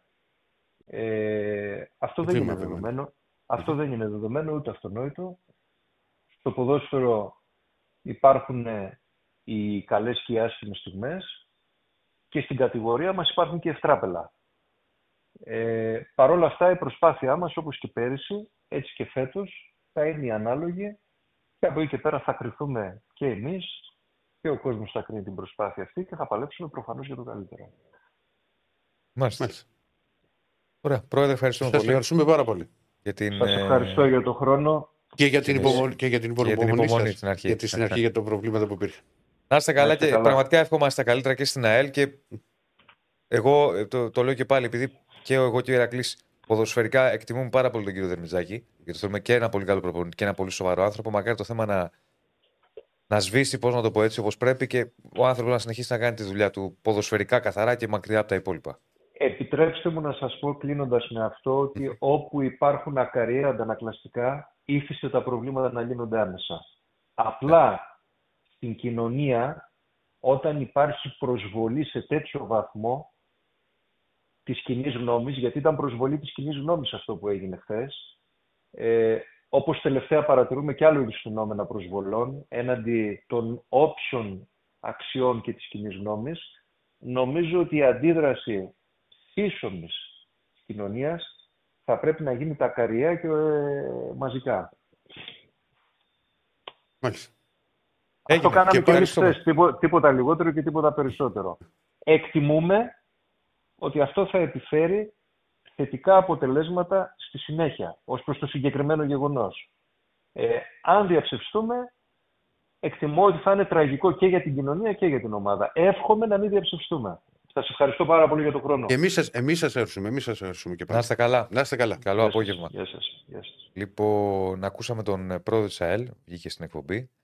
Δεν μας Ευχαριστούμε. έτσι. Τον κύριο Νταβέλη, ο οποίος μίλησε για το χθεσινό. Κρατάμε πέρα από τα υπόλοιπα ότι ο κύριο Δερμιτζάκη προπόνησε την ΑΕΛ σήμερα κανονικά, όπως μας είπε. Ναι. Φαίνεται ότι το πράγμα πάει προ εκτόνωση. Ε, τώρα, μπορείς ως οπαδός να πεις ό,τι θες. Με ένα όριο. Μπορείς να αντιδράσεις σε μια πρόσληψη γιατί θεωρείς ότι για χύψη λόγους δεν το θες. Ναι. Βέβαια, να έχει και μια λογική αυτή η αντίδρασή σου. Δηλαδή, αν αντιδράσει Για το παραμικρό. αν αντιδράσει. Ναι, στη συγκεκριμένη περίπτωση, γιατί πήρε άλλη το Δερμιτζάκι. Α, ο Δερμιτζάκης ήταν προπονητής στον Μπάουκ. Α, με τον Μπάουκ τότε έχει γίνει αυτό με τον Πλιόνια. Τον Πλιόνια πριν 40 χρόνια, τον οποίο οι περισσότεροι παντρούν 17, 18, 19. Ε, δεν έχει λογική τώρα. Και τι, τι σχέση έχει το ποδόσφαιρο με αυτά που έγιναν με τον Πλιόνια και τον κάθε, το κάθε επεισόδιο ή ε, θάνατος ή. Ε, Που, ξέρω έχουν εγώ, συμβεί- που δυστυχώς έχουν σχέση συμβεί. έχει ο Δερμιτζάκης που είναι άνθρωπος ποδοσφαίρου. Ένα αυτό. Δεύτερον, θες να αντιδράσεις. Κάντο με ένα πανό, όχι υβριστικό, κάντο με μια αποδοκιμασία. Έχεις δικαίωμα να το κάνεις. Δημοκρατία έχουμε. Δεν έχεις δικαίωμα να καθιβρίζεις έτσι, να, καθι... να, να βρει τη μητέρα κάποιου, μάλιστα την νεκρή μητέρα συγκεκριμένη του προπονητή, και μετά να, να, να ζητάς και τα ρέστα. Όταν υπάρχει αντίδραση. Το λέω εγώ. Και πρέπει να το Δεν έχει να καταλα- κάνει με την ΑΕΛ και τον κόσμο της ΑΕΛ. Την αγαπάμε την ΑΕΛ, δηλαδή όλοι τη θέλουμε Ναι, ρε, δυνατή, παιδί μου. γιατί Ναι. ε, είναι μια ομάδα ιστορική. Έχει να κάνει με κάποια Μα στοιχεία τι, τα θε- οποία. μα, και- μα και τι θέλουμε και στο ελληνικό ποδόσφαιρο. κίνηση. Δεν θέλεις ομάδες οι οποίες μπορούν να γεμίσουν το γήπεδο τους στην επαρχία; Ναι, Από, τώρα, το, είδα από, ένα, από το να πηγαίνεις και να βλέπεις τα ίδια καθίσματα. τώρα είδα ένα μήνυμα για ένα φίλο μας λέει να το ρωτήσουμε. Δεν το πρόλαβα να το ρωτήσουμε. Για- Συγγνώμη, φίλε. Για, ναι, συγγνώμη, φίλε, για παίκτη ο οποίος είχε αστούς το συμβόλαιό του. Ποιος ήταν αυτός, μου κάνει. Ναι, ο φίλος μόνο ΑΕΚ. Και ο- το έχει στείλει νομίζω. Φίλε, συγγνώμη, δεν, πραγματικά δεν το πρόλαβα. Να το ρωτήσουμε μετά, να το ξαναβγάλουμε και δεν ξέρω, δεν το θυμάμαι και το θέμα καν. Είμαι ειλικρινής. Ε, κάτι μου λέει τώρα. που το- Στείλτε μου, Κωνσταντίνα, να το διαβάσουμε. Λοιπόν, εμείς δεν βγάλαμε εδώ ούτε για να πάρουμε το μέρος του Νίκη Σάιλ. Εμεί βγάλαμε εδώ για να πούμε την άποψή μας, ότι την είναι επ- χιδαίο αυτό που έγινε και να ακούσουμε και τον πρόεδρο της Σάιλ. Και για να μας πει και στην που επόμενη μπράβο μέρα. που βγάλανε δείξει, να πάω στην επόμενη Και μέρα. να, Βγάλ- μας, και να μας μια πει στην ανακοίνωση. επόμενη μέρα. Ναι, Γιατί το γεγονό. Το τι συνέβη, το ξέρει όλος ο κόσμος. να δούμε τι γίνεται. Άρα λοιπόν το νεότερο μας είπε είναι ότι Η επόμενη έκανε μέρα είναι προπόνηση το. και άρα από ό,τι φαίνεται μένει. Μμ. Ε, και συνεχίζει ο κύριος Δερμιζάκης. Ε, λοιπόν. Α, με τον άνθρωπο λέτε που έχασε στο σπίτι στις πλημμύρες. Νομίζω έμεινε. Αν δεν κάνω λάθος, έμεινες στην ΑΕΛ. Μμ. Αν δεν κάνω λάθος. Κάπου, κάπου θυμάμαι το διάβαζα. Τέλος πάντων. Θα το Ε, κοιτάξω. έμεινε, δεν έμεινε. Ναι, ναι. Γιατί είχε βγει μια φήμη ότι θα φύγει και χάσει το σπίτι του και έχει τραυματιστεί και όλα και του λύνουν το συμβόλαιο με τις πλημμύρε. Αν δεν... α, Κωνσταντίνα έμεινε. Ναι. Το θυμάμαι ότι κάπου το διάβαζω τελικά έμεινε. Οπότε ήταν λίγο παραφιλολογία όλο αυτό που είχε δημιουργηθεί. Δεν ξέρω τώρα πώς βγήκε. Δεν κάνουμε και το Ναι, ρεπορτάζ. δεν στα ίδια, κάνουμε. δεν Εντάξει, ξέρουμε θα κιόλα. πας και δική ώρα. Ούτε ξέρουμε Απέναντι ποιοι είμαστε. Και εμείς ενημερωνόμαστε. Λοιπόν, θα προχωρήσουμε κανονικά. Τι έχουμε; Πάμε σε Ηλία Μαλιγιάννη. Το κάτσε. Ναι, ναι, βεβαίως γιατί έχουμε τα, τα παιχνίδια. Να πούμε ότι είναι η Μπέτσο μαζί μας. Βεβαίως. Όπου Εδώ με τα μπαίνετε, ωραία μπαλάκια. Να τα. θα θα τα ξαναδείξω. πάρεις σπίτι εσύ αυτά. Βλέπω εγώ, θα τα φέρνεις. Με, με βολεύει αυτό το. Ναι. Ναι, ναι, μ' αρέσει. Μην την πολύ. κάνεις αυτή την κίνηση, είναι άσχημη. Αυτή, αυτή την κίνηση την έκανες εσύ. Όχι έτσι. Εγώ έκανες. έκανα έτσι. Όχι, δεν έκανες έτσι, έκανες Όχι. έτσι. Άμα εσύ το βλέπεις για έτσι, Έτσι έκανες το. άμα εσύ το βλέπεις για Α, έτσι, σε πώς τώρα έλεγε και ο βλέπεις. συγχωρεμένο, πόσε. Λοιπόν, Εγώ την έκανα δεν έτσι. σου κρύβω. Ναι. Έτσι, Πάμε λοιπόν. στον Ηλία. Πάμε στον Ηλία. Πάμε στον Ηλία. Γεια Έλα, σου, Ηλία. Ηλία. Οπ. Όπα. Όπα. Έτσι σήμερα δεν μας πάει. Έχεις το mute; Ε, Έχεις το mute. Όχι, το όχι. Καλησπέρα σας. Φοβήθηκα. Λέω κάτι Και δεν πάει λέω- καλά και σήμερα. λέω, Ξαναρχίσαμε. Έλα, Ηλία μου. Όχι, Τι εγώ κάνεις; α, δεν άνοιξα το μικρόφωνο, παιδιά. Συγγνώμη. Δεν πειράζει. Εντάξει, προσεού. προσεού. Δεν πειράζει. Τι κάνετε, Λοιπόν. πώς είστε; Καλά, καλά, καλά. Κοίτα, μια χαρά εγώ με τη Charlton Under 21 εκεί και όλα αυτά τα, τα πίθανα που. και τα προτείνω κιόλας σα που Δευτέρα Τρίτη με τις μυστικές ομάδες. Ναι. Ε, τώρα πάμε δυστυχώς στις εθνικές, τις οποίες εγώ δεν τις γουστάρω καθόλου όσον αφορά το κουπόλι. Νομίζω ότι πολλοί είναι αυτοί που είμαστε Μμμ. οι οποίοι δεν συμπαθούμε πολύ στοιχηματικά τις εθνικές ομάδες και αυτή την περίοδο η αλήθεια είναι. Μμμ. Είναι, συγκεντρώνονται οι ομάδες, δηλαδή τα ρόστερ τώρα μετά από κάποιους μήνες, ε, Κάντε τραυματίες, βγάλε άκρη. κάποιοι Ναι, τι να πεις, τιμωρημένοι, ότι είναι σε καλή αλλαγές. κατάσταση. Τι να πεις, ότι Ναι, είναι σε καλή άλλοι- κατάσταση, πώς είναι; Ακριβώς, Ε, άλλοι Είναι μπορεί να εντελώς αλλάξουν διαφορετικό. προπονητές. Είναι εντελώς διαφορετικό, ηλία μου. Το να είναι το Euro, το να είναι το Mundial, που να, είναι, μαζί, που, που να βλέπεις το παιχνίδι τη Δευτέρα και το ξαναπείς την Πέμπτη. Έχεις εικόνα για τις ομάδες. Τώρα έχουν παίξει πριν, πριν 1,5 μήνα. Τι να πούμε, ότι πετάει φωτιά. Ακριβώς, ναι. Αυτή είναι έχει η όμως διαφορά. όμως το πρόγραμμα. Ωραία, ωραία Ναι. Ματσάκια. Έχει 8 παιχνίδια σήμερα. Μμμ. Στον πρώτο όμιλο Ισπανία-Σκοτία. Αυτό είναι και το, νομίζω, το καλύτερο μάτς που μπορούμε να δούμε. Εκπληκτική και σκοτία να με 5 στα σποντάρουμε 5. κιόλας. Με 5 Ακριβώς. στα 5 το. Εκπληκτική. Ε, και η Ισπανία η μοναδική της ήττα είναι από τη Σκοτία, στη Γλασκόβη, το 2-0. Είχε παίξει πάρα πολύ καλά τότε. Η Σκοτία είχε κλείσει τους Ισπανούς του Ντελαπουέντε. Ε, οι Ισπανοί έχουν και ένα μάτς λιγότερο, οπότε μπορούν να ρεφάρουν σήμερα με μια νίκη επί της Σκοτίας και να εκμεταλλευτούν και το μάτς λιγότερο για να την πιάσουν και σου. ανάλογα με το σκορ και τη διαφορά τερμάτων να τερματίσουν πρώτη ή δεύτερη. Οι δύο πρώτοι Νομίζω όμω ότι πρέπει να επαναλαμβάνω- καλύψουν το, το 2-0. Ή κάνω Ναι. λάθος. Ναι. Ε, μ, γενικότερα, ε, η Σκωτία, όπως είπες και εσύ, κάνει τρομερό, τρομερά προκριματικά. Είναι ενδεικτικό ότι έχει 12 γκολ υπέρ και μόλις ένα, Ένα. έχει δεχτεί. Δηλαδή, η αμυντική της λειτουργία του, του Steven Clark και η ομάδα ε, αποδίδει εξαιρετικά. Ε, μ, όπως είπα, η Ισπανία έχει μόνο μία ήττα. Γενικά, απουσίες δεν προέκυψαν ιδιαίτερες για τους Ισπανούς. Ο Λαμινέ Γιαμάλ που κλείθηκε από την Μπαρσελόνα 16χρονο, φοβερός και τρομερός, κάνει, στην, ε, κάνει τρομερή σεζόν και αυτός υπό τις οδηγίες του Τσάβη. Ε, προέκυψε ένα πρόβλημα τελευταία στιγμή, είναι εκτός. Κλήθηκαν πρώτη φορά ο, ο Μπράιαν Σαραγώθα της Γρανάδα που σκόραρε κατά της Μπαρσελόνα στο τελευταίο μα πρωταθλήματος και ο Ιχάν Σανσέτ της Athletic Bilbao. Καλοί παίχτε που μπορούν να δώσουν πράγματα από τον πάγκο. Η, η Σκωτία έχει μια σημαντική απουσία του Τύρνεϊ, παίζει στη Real Sociedad, είχε ένα μυϊκό τραυματισμό στο παιχνίδι α, με τη Real Madrid, όχι, συγγνώμη, στο ντέρμπι με την ε, Athletic Bilbao, αν δεν κάνω Με την λάθος. Bilbao. Σωστά. Και, και θα απουσιάσει για το επόμενο διάστημα. Εδώ θεωρούμε ότι ε, και με την επίδοση στα γκολ και των Ισπανών, οι οποίοι έχουν σκοράρει 16 γκολ στον όμιλο, έχουν την καλύτερη επίθεση. Και αντίστοιχα οι Σκοτσέζοι, παρότι ε, όπως είπαμε ε, παίζουν καλά αμυντικά, όμως είναι μια ομάδα που δημιουργεί ευκαιρίες, θεωρούμε ότι και με βάση το κίνητρο της αναμέτρησης, όπως είπαμε, οι Ισπανοί πρέπει να κερδίσουν. Δεν έχουν άλλη επιλογή. Αν θέλουν να, να πιάσουν ε, στην πρώτη θέση τη Σκωτία και με το μάτι λιγότερο, πρέπει να κερδίσουν. Οπότε θεωρούμε ότι θα δημιουργήσουν ευκαιρίες και, οι ομάδες, και οι δύο ομάδες, θα παράξουν ποδόσφαιρο και, και θα απειλήσουν τις αντίπαλε αιστείε. Οπότε εδώ το ποντάρισμά μας είναι over 3 με ρίσκο, Μμμ. over 3 ασιατικό σύνολο τερμάτων, στο 2,25, στο 2,22 συγγνώμη, από την BetShop, ε, με τη λογική αυτή ότι και οι δύο θα παίξουν ποδόσφαιρο. Γιατί και οι Κοίτα. Ισπανοί Ναι, στην έδρα τους δεν έχουν την επιλογή να, να παίξουν άμυνα. δεν διαφωνώ καθόλου. Απλά, κοίτα, μου έχει κάνει τρομερή εντύπωση. Δηλαδή το να κοντράρεις, ας πούμε, π.χ. τη Σκωτία και μου αρέσει το ποντάρισμα. Πρόταση, γιατί Τώρα, άσο στο 1,25 με μια ομάδα που έχει 5 στα 5. Πόσο είναι απέναντι, ο Άσο στην Πέτσο; με- ένα- νομίζω είναι 25, είναι 20. Ε, Καταλαβαίνεις ότι Δεν, είναι μικρή η απόδοση. δεν έχει καμιά αξία, θεωρώ. Έχει Και, μικρή μετά, απόδοση. και με αυτά τα δεδομένα. Και με αυτά τα Ναι, δεδομένα δεν Μα, έχει με αυτά τα δεδομένα συμφωνούμε. με- Δηλαδή, εγώ στο, στο Betcom το έδωσα γκολ γκολ αυτό. Ναι. Είναι ε, μια Έχει βάση. λογική σε σχέση και με το δικό σου, για τη δική σου ανάλυση ότι το over 3 ασιατικό. Δηλαδή, για να έρθει πιο εύκολο over 3, βολεύει να βάλουν και ένα γκολ σκοτσέζι. ε, θεωρώ ότι 4-0 δεν θα λήξει. Ούτε 0-4. Άρα Ναι, για ναι. να βγει το υψηλό σκορ που θέλουμε και εμείς και εσύ τα, τα γκολ εκατέρωθεν, πρέπει να ξεκινήσει με 1-1, να πάει 2-1 και να, να ανοίξει ο ρυθμός ουσιαστικά. Ναι. Αυτό περιμένουμε. Συμφωνούμε μέχρι. Ε, τώρα το δεύτερο μάτι του ομίλου, το Κύπρος-Νορβηγία, ε, εδώ πέρα η Κύπρος είναι από τις πλέον αδύναμες 17 ομάδες. γκολ. δε- Βάθος. δε- ε, Ρε, λέει να ρωτήσω κάτι. Δεν είχε τέτοια εικόνα η Κύπρος σε προηγούμενα προκριματικά. Όχι. Ισχύει. Αυτό το 5 ήττες, 17 γκολ Νομίζω- να έχει φάει σε 5 μάτς και να έχει βάλει μόλις 2. Δεν θυμάμαι Νομ- τι έκανε κάποιες. Και, και, Νομίζω και, και οι δύο εντός Χάσανε- εισαγωγικών.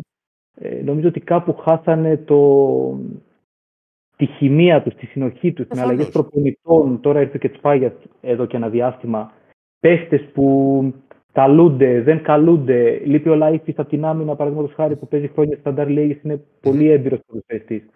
Ε, κάτι δεν πάει καλά με, την, με τις κλήσεις και τη συνοχή που δημιουργούν σε κάθε, σε κάθε περίοδο αγώνων. Κάτι τέτοιο μπορώ να, μπορώ να σκεφτώ εγώ, χωρίς να ξέρω τώρα τα ενδο, ε, ενδοοικογενειακά εισαγωγικά της κάθε ομάδας και εθνικής. Πρέ- έχει, πρέπει να έχει πέσει λίγο και το επίπεδο. Ναι, ε, έχω την εντύπωση στους Κύπριους. αυτό ακριβώς. Ε, ε, είναι λίγο. Πείτε μου, Κύπριο ποδοσφαιριστή σε υψηλό επίπεδο. Βέβαια. Δεν το λέω Όχι, όχι. Ναι, είναι καταλαβαίνω. πώς το- υποτιμητικά. Οι- Κάπου οι είναι σε ομα- μια οι μεταβατική ομάδες όμως κατάσταση. Και στα προκριματικά οι ομάδες από Βάζει την και Κύπρο. ξένους. Εννοείται. Πήγαν καλά, πήγαν πολύ καλά.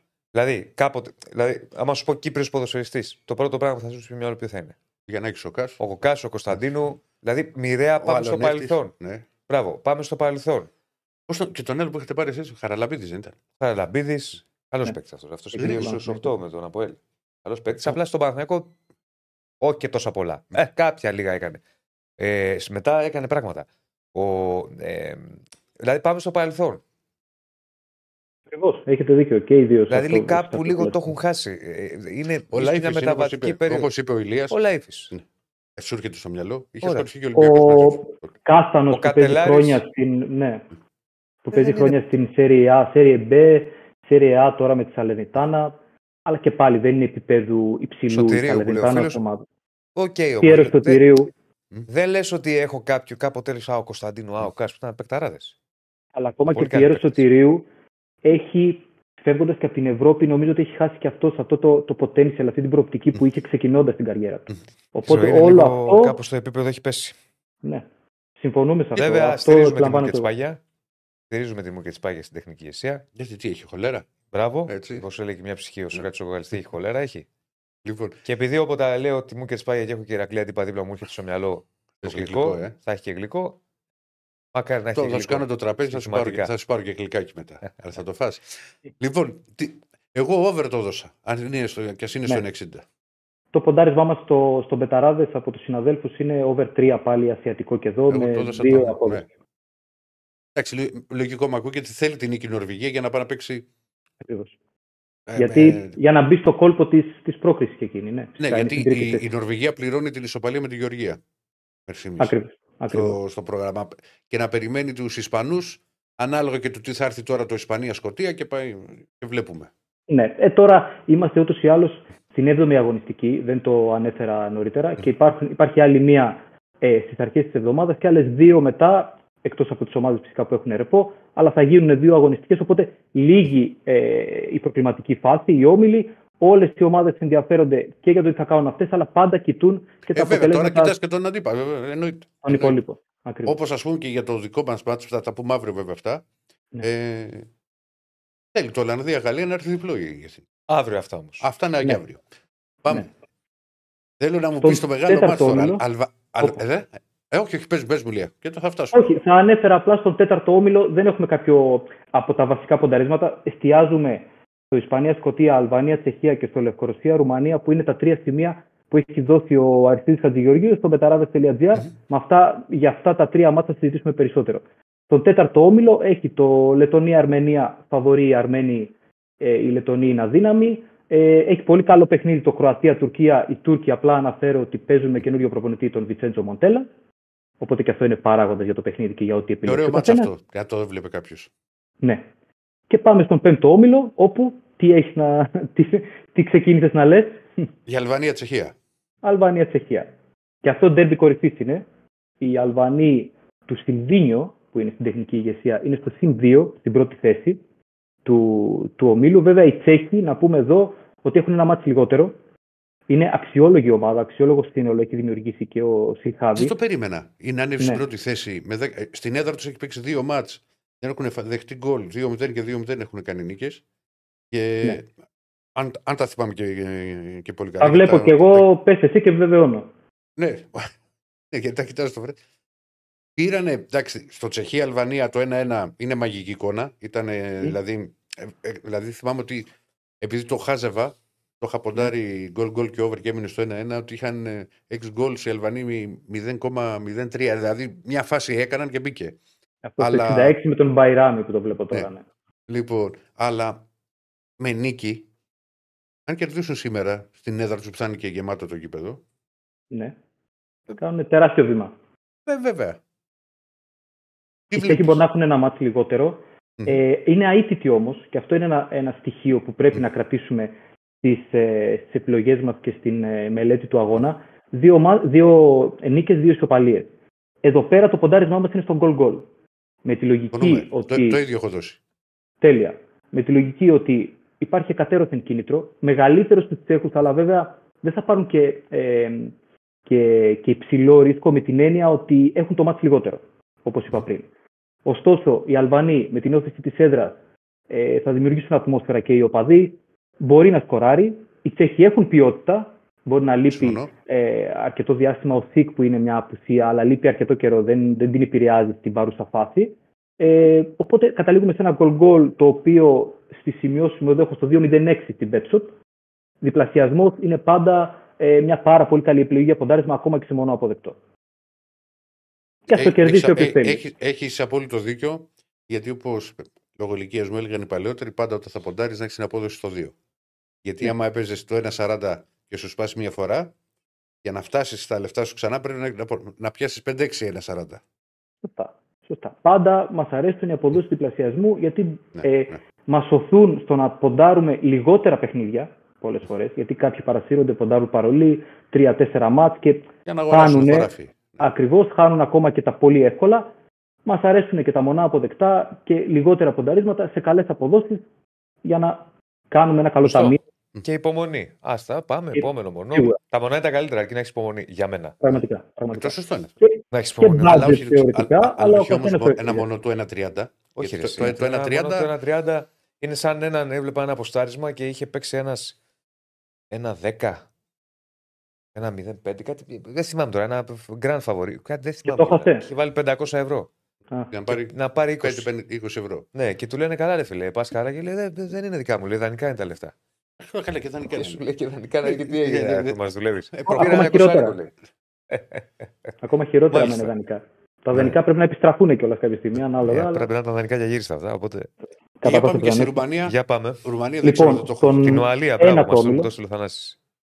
Ένα το Την όμιλο. Ουαλία, την Ουαλία. Ναι. Α. Συγγνώμη, συγγνώμη, Συγγνώμη. συγγνώμη, έλεγα γιατί, για το ποντάρισμα που δεν θυμόμουν. Μας στέλνει ο κόσμος ότι είχε παίξει την Ουαλία. Ναι, αυτό που είπες. Οκ. Ε, στον ένα το όμιλο έχουμε το Ανδόρα Κόσοβο. Οκ, εδώ πέρα τελευταίες είναι και οι δύο στον όμιλο. Ε, δεν κρατάμε κάτι ουσιαστικό. Το μάτι που Δεν θα το σχολιάσουμε είναι το Λευκορωσία-Ρουμανία. Οι Λευκορώσοι δεν έχουν παρουσιάσει κάτι το ιδιαίτερο. Μία νίκη και μία ισοπαλία σε έξι αγώνες ήτι τέσσερις βαθμοί στην κομιδή, δεν κυνηγούν κάτι. Οι Ρουμάνοι είναι που έχουν το κίνητρο, στους 12 βαθμούς, ε, στη δεύτερη θέση του ομίλου πίσω από την Ελβετία. Σήμερα μπορούν ε, με ενδεχόμενη νίκη να περάσουν στην πρώτη θέση του ομίλου. Οι, οι Ελβετοί βέβαια παίζουν αύριο, ε, αν δεν κάνω λάθος. Αύριο με τη Λευκορο... Στις 15, συγγνώμη, ε, στις 15 παίζουν ξανά. Ε, οπότε εδώ οι Ρουμάνοι του, του Ιορντανέσκου α, έχουν την ευκαιρία να περάσουν στην πρώτη θέση του ομίλου. Όπως είπα, έχουν τρεις νίκες και τρεις ισοπαλίες αίτητοι και αυτό είναι πάλι ένα ένας παράγοντας που πάντα πρέπει να έχουμε υπόψη μας όσον αφορά την πορεία κάθε ομάδας για το τι θα επιλέξουμε. Ε, Παρ' όλα αυτά, οι, οι Λευκορώσοι έχω να πω ότι ό,τι παιχνίδια είναι αξιόμαχη ομάδα. Ό,τι παιχνίδια έχουν χάσει, τα έχουν χάσει το γκολ. Πλην του πρώτου της Πρεμιέρας από την Ελβετία που δέχτηκαν μια συντριβή 0-5.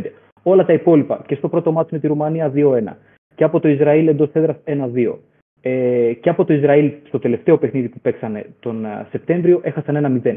Άρα θεωρούμε και εδώ ότι δεν θα αποτελέσουν εύκολο αντίπαλο για τους Ρουμάνους που έχουν το κίνητρο, έχουν καλύτερη ομάδα, έχουν υψηλότερη ποιότητα. Πιστεύουμε ότι μπορούν να φτάσουν στη νίκη, αλλά θεωρούμε ότι η αξία του ε, σε ποντάρισμα για το συγκεκριμένο αγώνα είναι πάλι το γκολ γκολ σε, 2-25, σε απόδοση 2-25 στην Πέτσο. Μάλιστα. Μια χαρά αποδόσει. Όντως. Ηλία μου, σε ευχαριστούμε. Να σε πολύ. καλά, Ελία, και μα... Ευχαριστώ καλά και εγώ, παιδιά. αποτελέσματα να πω έτσι. Δεν θέλω να Σε πω όλους. καλά κέρδη. Όχι, δεν θα λένε αυτά ποτέ. Όχι καλά Ε, κέρδη, δεν λέω ποτέ καλά ούτε. αποτελέσματα. Καλή δεν τα λένε επιτυχία. Καλή επιτυχία. Ούτε αυτό το πολύ λένε να ξέρεις. Έλα, Ηλία μου, μου. έλα. Θα τους Λοιπόν. ψαράς, μην μου λες καλή ψαριά. Ε, βέβαια, καλή ψαριά θα του πεις. Γεια σου, Λία. Γεια σου, Ηλία, Γεια. θα τα πούμε αύριο, φίλε. Έγινε. Λοιπόν, μη στέλνει, ρε παιδιά, στέλνει διάφορα μηνύματα για τους παράγοντες κτλ. Μην τους τσουβαλιάζουμε. Ένας εδώ μας λέει: Πείτε για τον Μπέο. Τι να πούμε για τον Μπέο; Εντάξει, μην αρχίσουμε να πούμε τώρα. τον στο- Μπέο- Τα έχει πει και ο Διονύη, τα πάμε στην εκπομπή. Το... Για τον Μπέο. Δεν θέλω να μιλήσω άλλο για τον Μπέο. Το έχω ξαναπεί ειδικά μετά τα τελευταία. Γιατί ε, μόνο αυτό θα πω. ε, Βγαίνει ο Μπέος και λέει διάφορα. Βρίζει. Τους- Έχει ένα. Κοπανάει. Τι κοπάνεις κιόλας. Δεν είναι ότι έβρεσε. Κοπάνεις κιόλας. Και έβαλε να ζητήσουν και συγγνώμη. Ζητά συγγνώμη από τον Δήμαρχο. Κοπανάει, βρίζει, αποκαλεί νούμερο τους ανθρώπους. Ή πόσα είπε για τον Κασελάκη. Ε, ξαναβγήκε μετά στα κανάλια, τσακώθηκε με τον Πογιόπουλο. Ενώ λοιπόν βγαίνει και τα λέει όλα αυτά και βρίζει και κάνει όλες αυτές τις γραφικότητες ελληνικού τύπου, μετά, σαν άλλη Μάρθα Βούρτσι, βγαίνει ο κύριος Μπέος. Έτσι είμαι εγώ. Είμαι λαϊκός άνθρωπος. Τι θέλετε να αλλάξω; Μετά πάλι τα ίδια. Βρίζει, κάνει ράνι σε νούμερο, κοπανάει. Ε, τι θέλετε να αλλάξω; Έτσι είμαι εγώ. Είμαι λαϊκός άνθρωπος. Έχουμε, την έχουμε βρει τώρα την καραμέλα.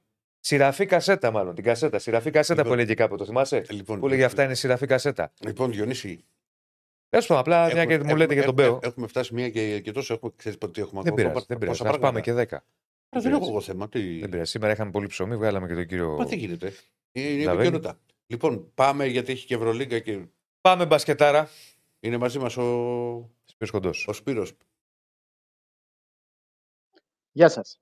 Γεια σου, ρε Σπύρο. Γεια σου, Σπύρο, τι έγινε; Πιάσε τώρα κουβέντα πριν ε, για το Για ποιο απ' όλα. Άστα να πάνε. Τέλος πάντων. Για τον Μπέο; Ε, ναι. Ακριβώς. Όπως Ναι, τα γιατί λέτε, βγαίνει και λέει. Ρε παιδί μου, κάνει όσα κάνει. Κάνεις όσα κάνει και μετά σου λέει έτσι είμαι εγώ. Είμαι λαϊκός άνθρωπος. Δεν είσαι λαϊκός άνθρωπος. Μην πω τι είσαι. Από αυτό ιδέως προσπαθεί είσαι. να κλείσει την νομιμοποίησή του. Αυτό είναι το θέμα. και Ναι, το- μου, εντάξει, τέλος συγκεκριμένο πάντων. Ας- άνθρωπο, Και οπότε πολύ ασχολούμαστε. Αυτό είναι το χειρότερο. Ότι υπάρχουν άνθρωποι που στο πλαίσιο της ακροματικότητας του δίνουν βήμα και μετά θέλουν να το παίξουν και τιμητές και κρυφτέ στον πάντων. Και μπροστά του Μμ. δεν μπορούν να μιλήσουν, να αρθρώσουν λέξεις, να διαφωνήσουν και να Ναι. πούνε πράγματα τα οποία είναι πάρα πολύ σημαντικά. Εντάξει, αυτό δυστυχώς στην ελληνική τηλεόραση είναι ένα παιχνίδι που παίζεται πάρα πολύ καιρό. Βοήθησε και στην άνοδο μορφωμάτων τα προηγούμενα χρόνια. Τέλος πάντων. Ε, ας πάμε στα δικά μας. Πάμε, πάμε. Τι παιχνίδια. Εντάξει, φυσικά το. Θα αναλύσει πολύ περισσότερο το μάτι του Παναθηνικού με την Μπάγκερ.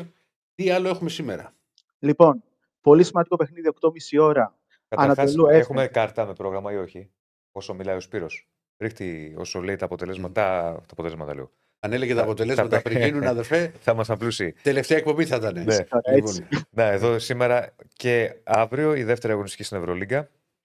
Λοιπόν, 8.30 Ανατολού έφερε Real Madrid. Πολύ σημαντικό παιχνίδι με την Ανατολή να ψάχνει την πρώτη της νίκη μετά την ε, ήττα από την Μπαρσελόνα και τη Real ε, να έχει το απόλυτο σε όσα παιχνίδια έχει δώσει. Νίκησε ακόμα και στο φιλικό την Τρίτη τους Dallas Mavericks. Ε, θα έδινε ένα μικρό προβάδισμα στη Real αν δεν είχε παίξει το παιχνίδι της ε, Τρίτη στο φιλικό με την ομάδα του NBA, καθώς αγωνίστηκαν ε, βασικοί παίκτες, έπαιξαν 48 λεπτά. Οπότε η κούραση θα είναι λίγο μεγαλύτερη για την ομάδα της Μαδρίτης. Οπότε ας το αφήσουμε αυτό το παιχνιδάκι στην ησυχία του. 9 η ώρα, Άλμπα Βερολίνου, Μπασκόνια. Η Άλμπα που είναι από τις πιο αδύναμες ομάδες ε, της διοργάνωσης με την Μπασκόνια, που είναι αλλαγμένη σε σχέση με πέρσι. Έχει χάσει τον Ντόμψον, ο οποίος πήγε στην ε, Έφες και γενικότερα είναι ένα σύνολο που ψάχνει την ε, σταθερότητά του. Έχει περισσότερες πιθανότητες η Μπασκόνια για να πάρει το διπλό στην έδρα της Άλμπα στο Βερολίνο. Ε, την ίδια ώρα έχουμε και το Βίλερ Μισό, μισό, ε, Ναι. Σπύ- ε, Σπύρο μου.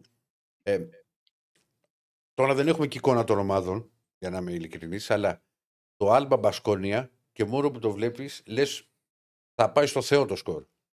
Γιατί τα, τα τρως το, γιατί τα, τα, τα, τα, τα καρφώνεις. Δεν τα καρφώνω, ρωτά Αυτό κουβέντα κάνουμε. σκεφτόμουν και εγώ. Και με, με το που σου άκουσα να το λες, λέω, «Ωχ, Καλή καλά, καλά, να το επιτυχία, σκεφτόμαστε καλή και δύο, δεν το επιτυχία. παίζουμε. Ναι, Γιατί απλώς το δεν- κάρφος δεν, τώρα. δεν το κάρφωσα. Κουβέντα κάνουμε. Α- Τη Real τη βλέπω διπλό, να ξέρεις. Διπλό, ε. Απλώς το μόνο, ε, το μόνο πρόβλημα που μπορεί να παρουσιαστεί στην αναμέτρηση είναι ότι η Άλμπα έχει κάποια επιθετικά κολλήματα. Δεν έχει εμπειρία που λέγαμε και χθες ότι ο γυρότερο παίκτης, ο Ματ Τόμα, που είναι μόλις 29 ετών, οι άλλες ομάδες έχουν και 35 και 37 και όλα αυτά είναι πολύ νεανική και με την ε, Bayern σημείωσε 7 πόντους στην τρίτη περίοδο.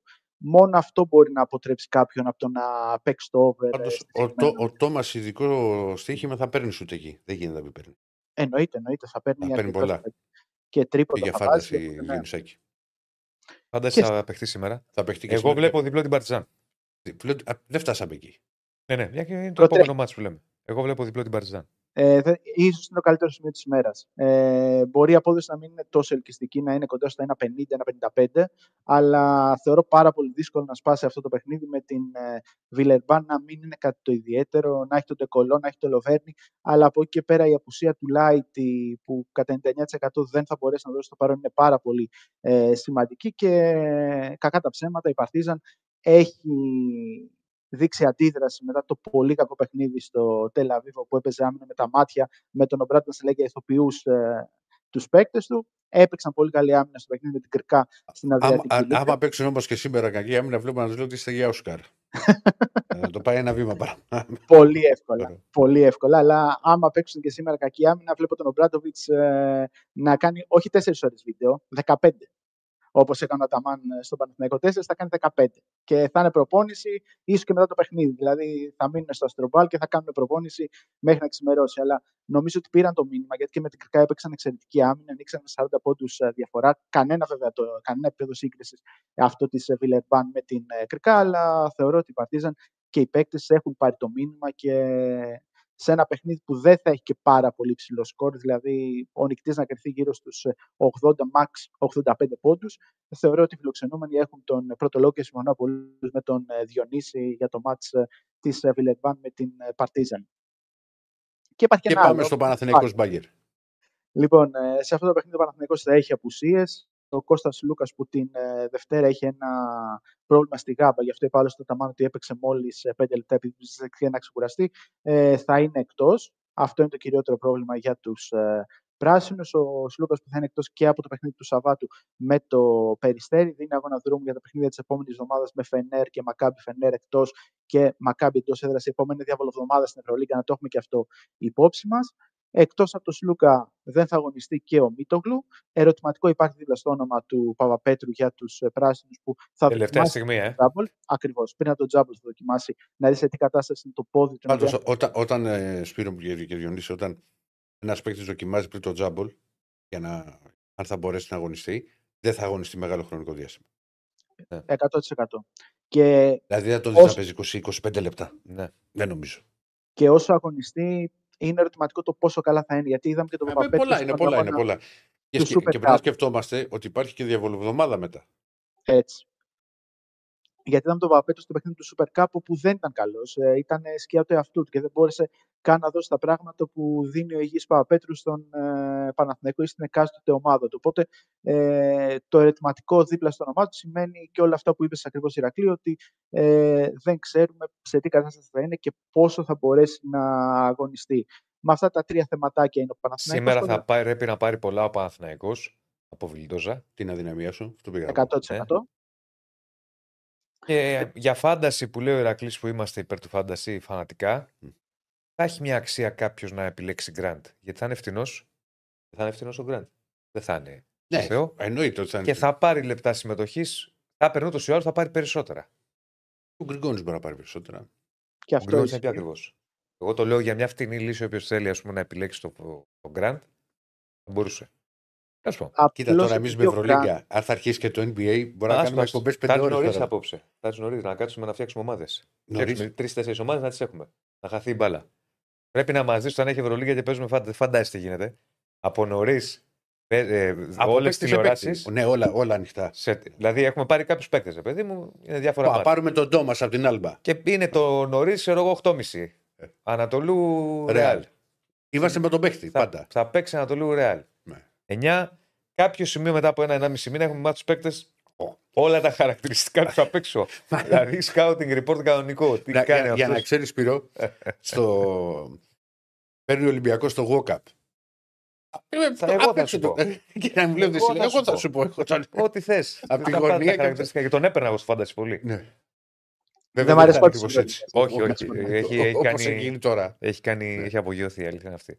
Δεν είμαι πολύ φαν του Fantasy Premier League, να σα πω την αλήθεια. Το έχω δοκιμάσει δύο-τρεις σεζόν, αλλά Δεν ξέρεις τι δεν κάνεις. κατάφερα. Ε, όχι, όχι, το έχω δοκιμάσει. Απλώς δεν μου κάνει. Δεν προτιμώ Ναι. NBA. Προτιμώ NBA με τις κατηγορίες του, να προσπαθείς να κερδίσεις μια κατηγορία κρύβοντας μια άλλη. Γενικότερα είναι πολύ πιο ενδιαφέρον ε, το NBA γιατί έχει πολύ πιο πολλά χαρακτηριστικά. Δεν είναι δηλαδή. Τη Ευρωλίγα το θεωρώ αρκετά Θα μονοδιάστατο. φτάσουμε και στο NBA 26 ξεκινάει, 24. Να σου πω, Σπύρο μου, ε, για την Άγκερ, τι ομάδα είναι; Την έχεις δει καθόλου; Λοιπόν, είναι μια ομάδα που έχει πολύ καλό ρόστερ. Ε, θεωρητικά είναι σε ομάδες που θα παλέψουν για τα play-off και με την ε, είσοδο των play-in στην Ευρωλίγκα ε, θεωρώ ε, ότι θα είναι κοντά ή θα είναι μέσα στα play-in και θα είναι στο μετέχμιο των ε, play-off, δηλαδή της, ε, των τελευταίων οκτώ ομάδων που θα δώσουν τη μάχη τους ε, για το Final Four. Έχει πάρα πολύ καλή περιφέρεια με τον ε, Carson Edwards, με τον πρώην του Περιστερίου τον ε, Sylvain Francisco, με τον Andreas Obst ε, και εκεί θεωρώ ότι θα είναι το πρόβλημα με τον Grant, επειδή ο Grant λογικά θα κυνηγάει και αρκετή ώρα τον Obst. Δεν είναι απίθανο να φορτωθεί με φάουλ, οπότε εκεί ελοχεύει ένας μικρός κίνδυνος με τον Grant, ε, γιατί είναι ο μόνος που μπορεί να κυνηγήσει τόσο πολύ Μμμ. τον Obst, που είναι εξαιρετικό στέρ, τον έχουμε δει άλλωστε και με τη Δεν το- Γερμανία. Δεν, Ξέρουμε δεν ότι είναι είναι- να βρει ρυθμό αυτός. Μην βρει Έτσι. ρυθμό. Ναι, γιατί άμα δεν- βγει από τα σκέτ μετά και χέρι να έχει πάνω του δεν τον νοιάζει. Σουτάρει και Ναι. ευστοχή. Ε, από εκεί και πέρα στους ψηλούς ε, δεν έχει τόσο μεγάλη δύναμη. Είναι ο Ιμπάκα, ο οποίος έχει όρεξη, όπως λέγαμε και χθες και έχει κάνει και κάποιες ε, καλές εμφανίσεις. Ήταν και στους ε, διακριθέντες στα προηγούμενα παιχνίδια και στο τελευταίο του γερμανικού πρωταθλήματος που νίξε πάρα πολύ εύκολα η Μπάγκερ. Έχει κάποια νεκρά διαστήματα που αυτά πρέπει να εκμεταλλευτεί ο Παναθηναϊκός ούτως ώστε να μπορέσει να χτίσει momentum και να πάρει διαφορά. Γιατί όποιος έχει δει όλα τα παιχνίδια της Bayern βλέπει ότι ξεκινάει λίγο περίεργα, δεν ξεκινάει πάντα πάρα πολύ καλά φορτσάτη. Οπότε παρότι μένει κοντά, χρειάζεται κάποιο ξέσπασμα είτε στο τρίτο είτε στο τέταρτο δεκάλεπτο προκειμένου να καθαρίσει νίκες. Αλλά μιλάμε για ομάδες που δεν είναι στο επίπεδο του Παναθηναϊκού, μιλάμε για ομάδες γερμανικού πρωταθλήματος και φυσικά ήδη έχει μια ήττα στο πρωτάθλημα από την ε, Oldenburg ε, που δεν πήγε καθόλου καλά επιθετικά σε εκείνο το παιχνίδι. Γενικότερα πάντως είναι ένα σύνολο που είναι ανταγωνιστικό. Έχει εξαιρετικό προπονητή τον Παύλο Λάσο, δεν πρέπει να το ξεχνάμε αυτό. Ένα τεχνικό που έχει φάει με το κουτάλι τα γήπεδα της Ευρωλίγκας, έχει χαρακτηρίσει δύο φορές τον τρόπο με τη Ρεάλ και γενικότερα είναι Ναι. ένας ένα προπονητής που του αρέσει να παίζει όχι πάρα πολύ γρήγορα, αλλά σε αρκετά υψηλό τέμπο. Οπότε ο Παναθηναϊκός αυτό που πρέπει να κάνει είναι να καταφέρει να ελέγξει το ρυθμό, να πάρει πολλά από την περιφέρειά του και ιδιαίτερα από τους παίκτες που δεν είχαν πάει καλά στα προηγούμενα παιχνίδια, διότι είναι η απουσία του Λούκα. Ο Λούκας Βιλντόσα θα αναγκαστεί να πάρει πάρα πολλές ενέργειες πάνω του και είτε να πασάρει είτε να σουτάρει. Οπότε και αυτόν εγώ θα το κοιτάω και για το fantasy αλλά και για ειδικά στοιχήματα στα παιχνίδια της Ευρωλίγκας. Δηλαδή να δώσει, ξέρω κι εγώ, 5 assist και να βάλει 15 πόντους, κάτι τέτοιο. Δεν θα μου κάνει εντύπωση, γιατί αν δεν πάει καλά ο Βιλντόσα, μετά ο Παναθηναϊκός δεν έχει κάποιον καθαρό playmaker, Ε, θα τόσο έχει πρόβλημα, θα ώστε έχει πρόβλημα. Θα έχει να πρόβλημα. μπορέσει Πρέπει να να, του πάρει σήμερα να δώσει κάνει ρυθμό. ένα, ένα καλό μάτς. Δεν Και γίνει ένα- Σπύρο. 9 και 4 θυμίζουμε από κόσμο. Ε, περιμένουμε πάνω από 10.000. Οκ. Περιμένουμε πάνω από 10.000. Ωραία. Αυτά. Τα υπόλοιπα για Ας- Ολυμπιακό θα τα πούμε Αύριο. αύριο. Αύριο, αύριο, αύριο. Ακριβώς. Να είσαι Καλή καλά, συνέχεια. Σπύρος, σε ευχαριστούμε πολύ.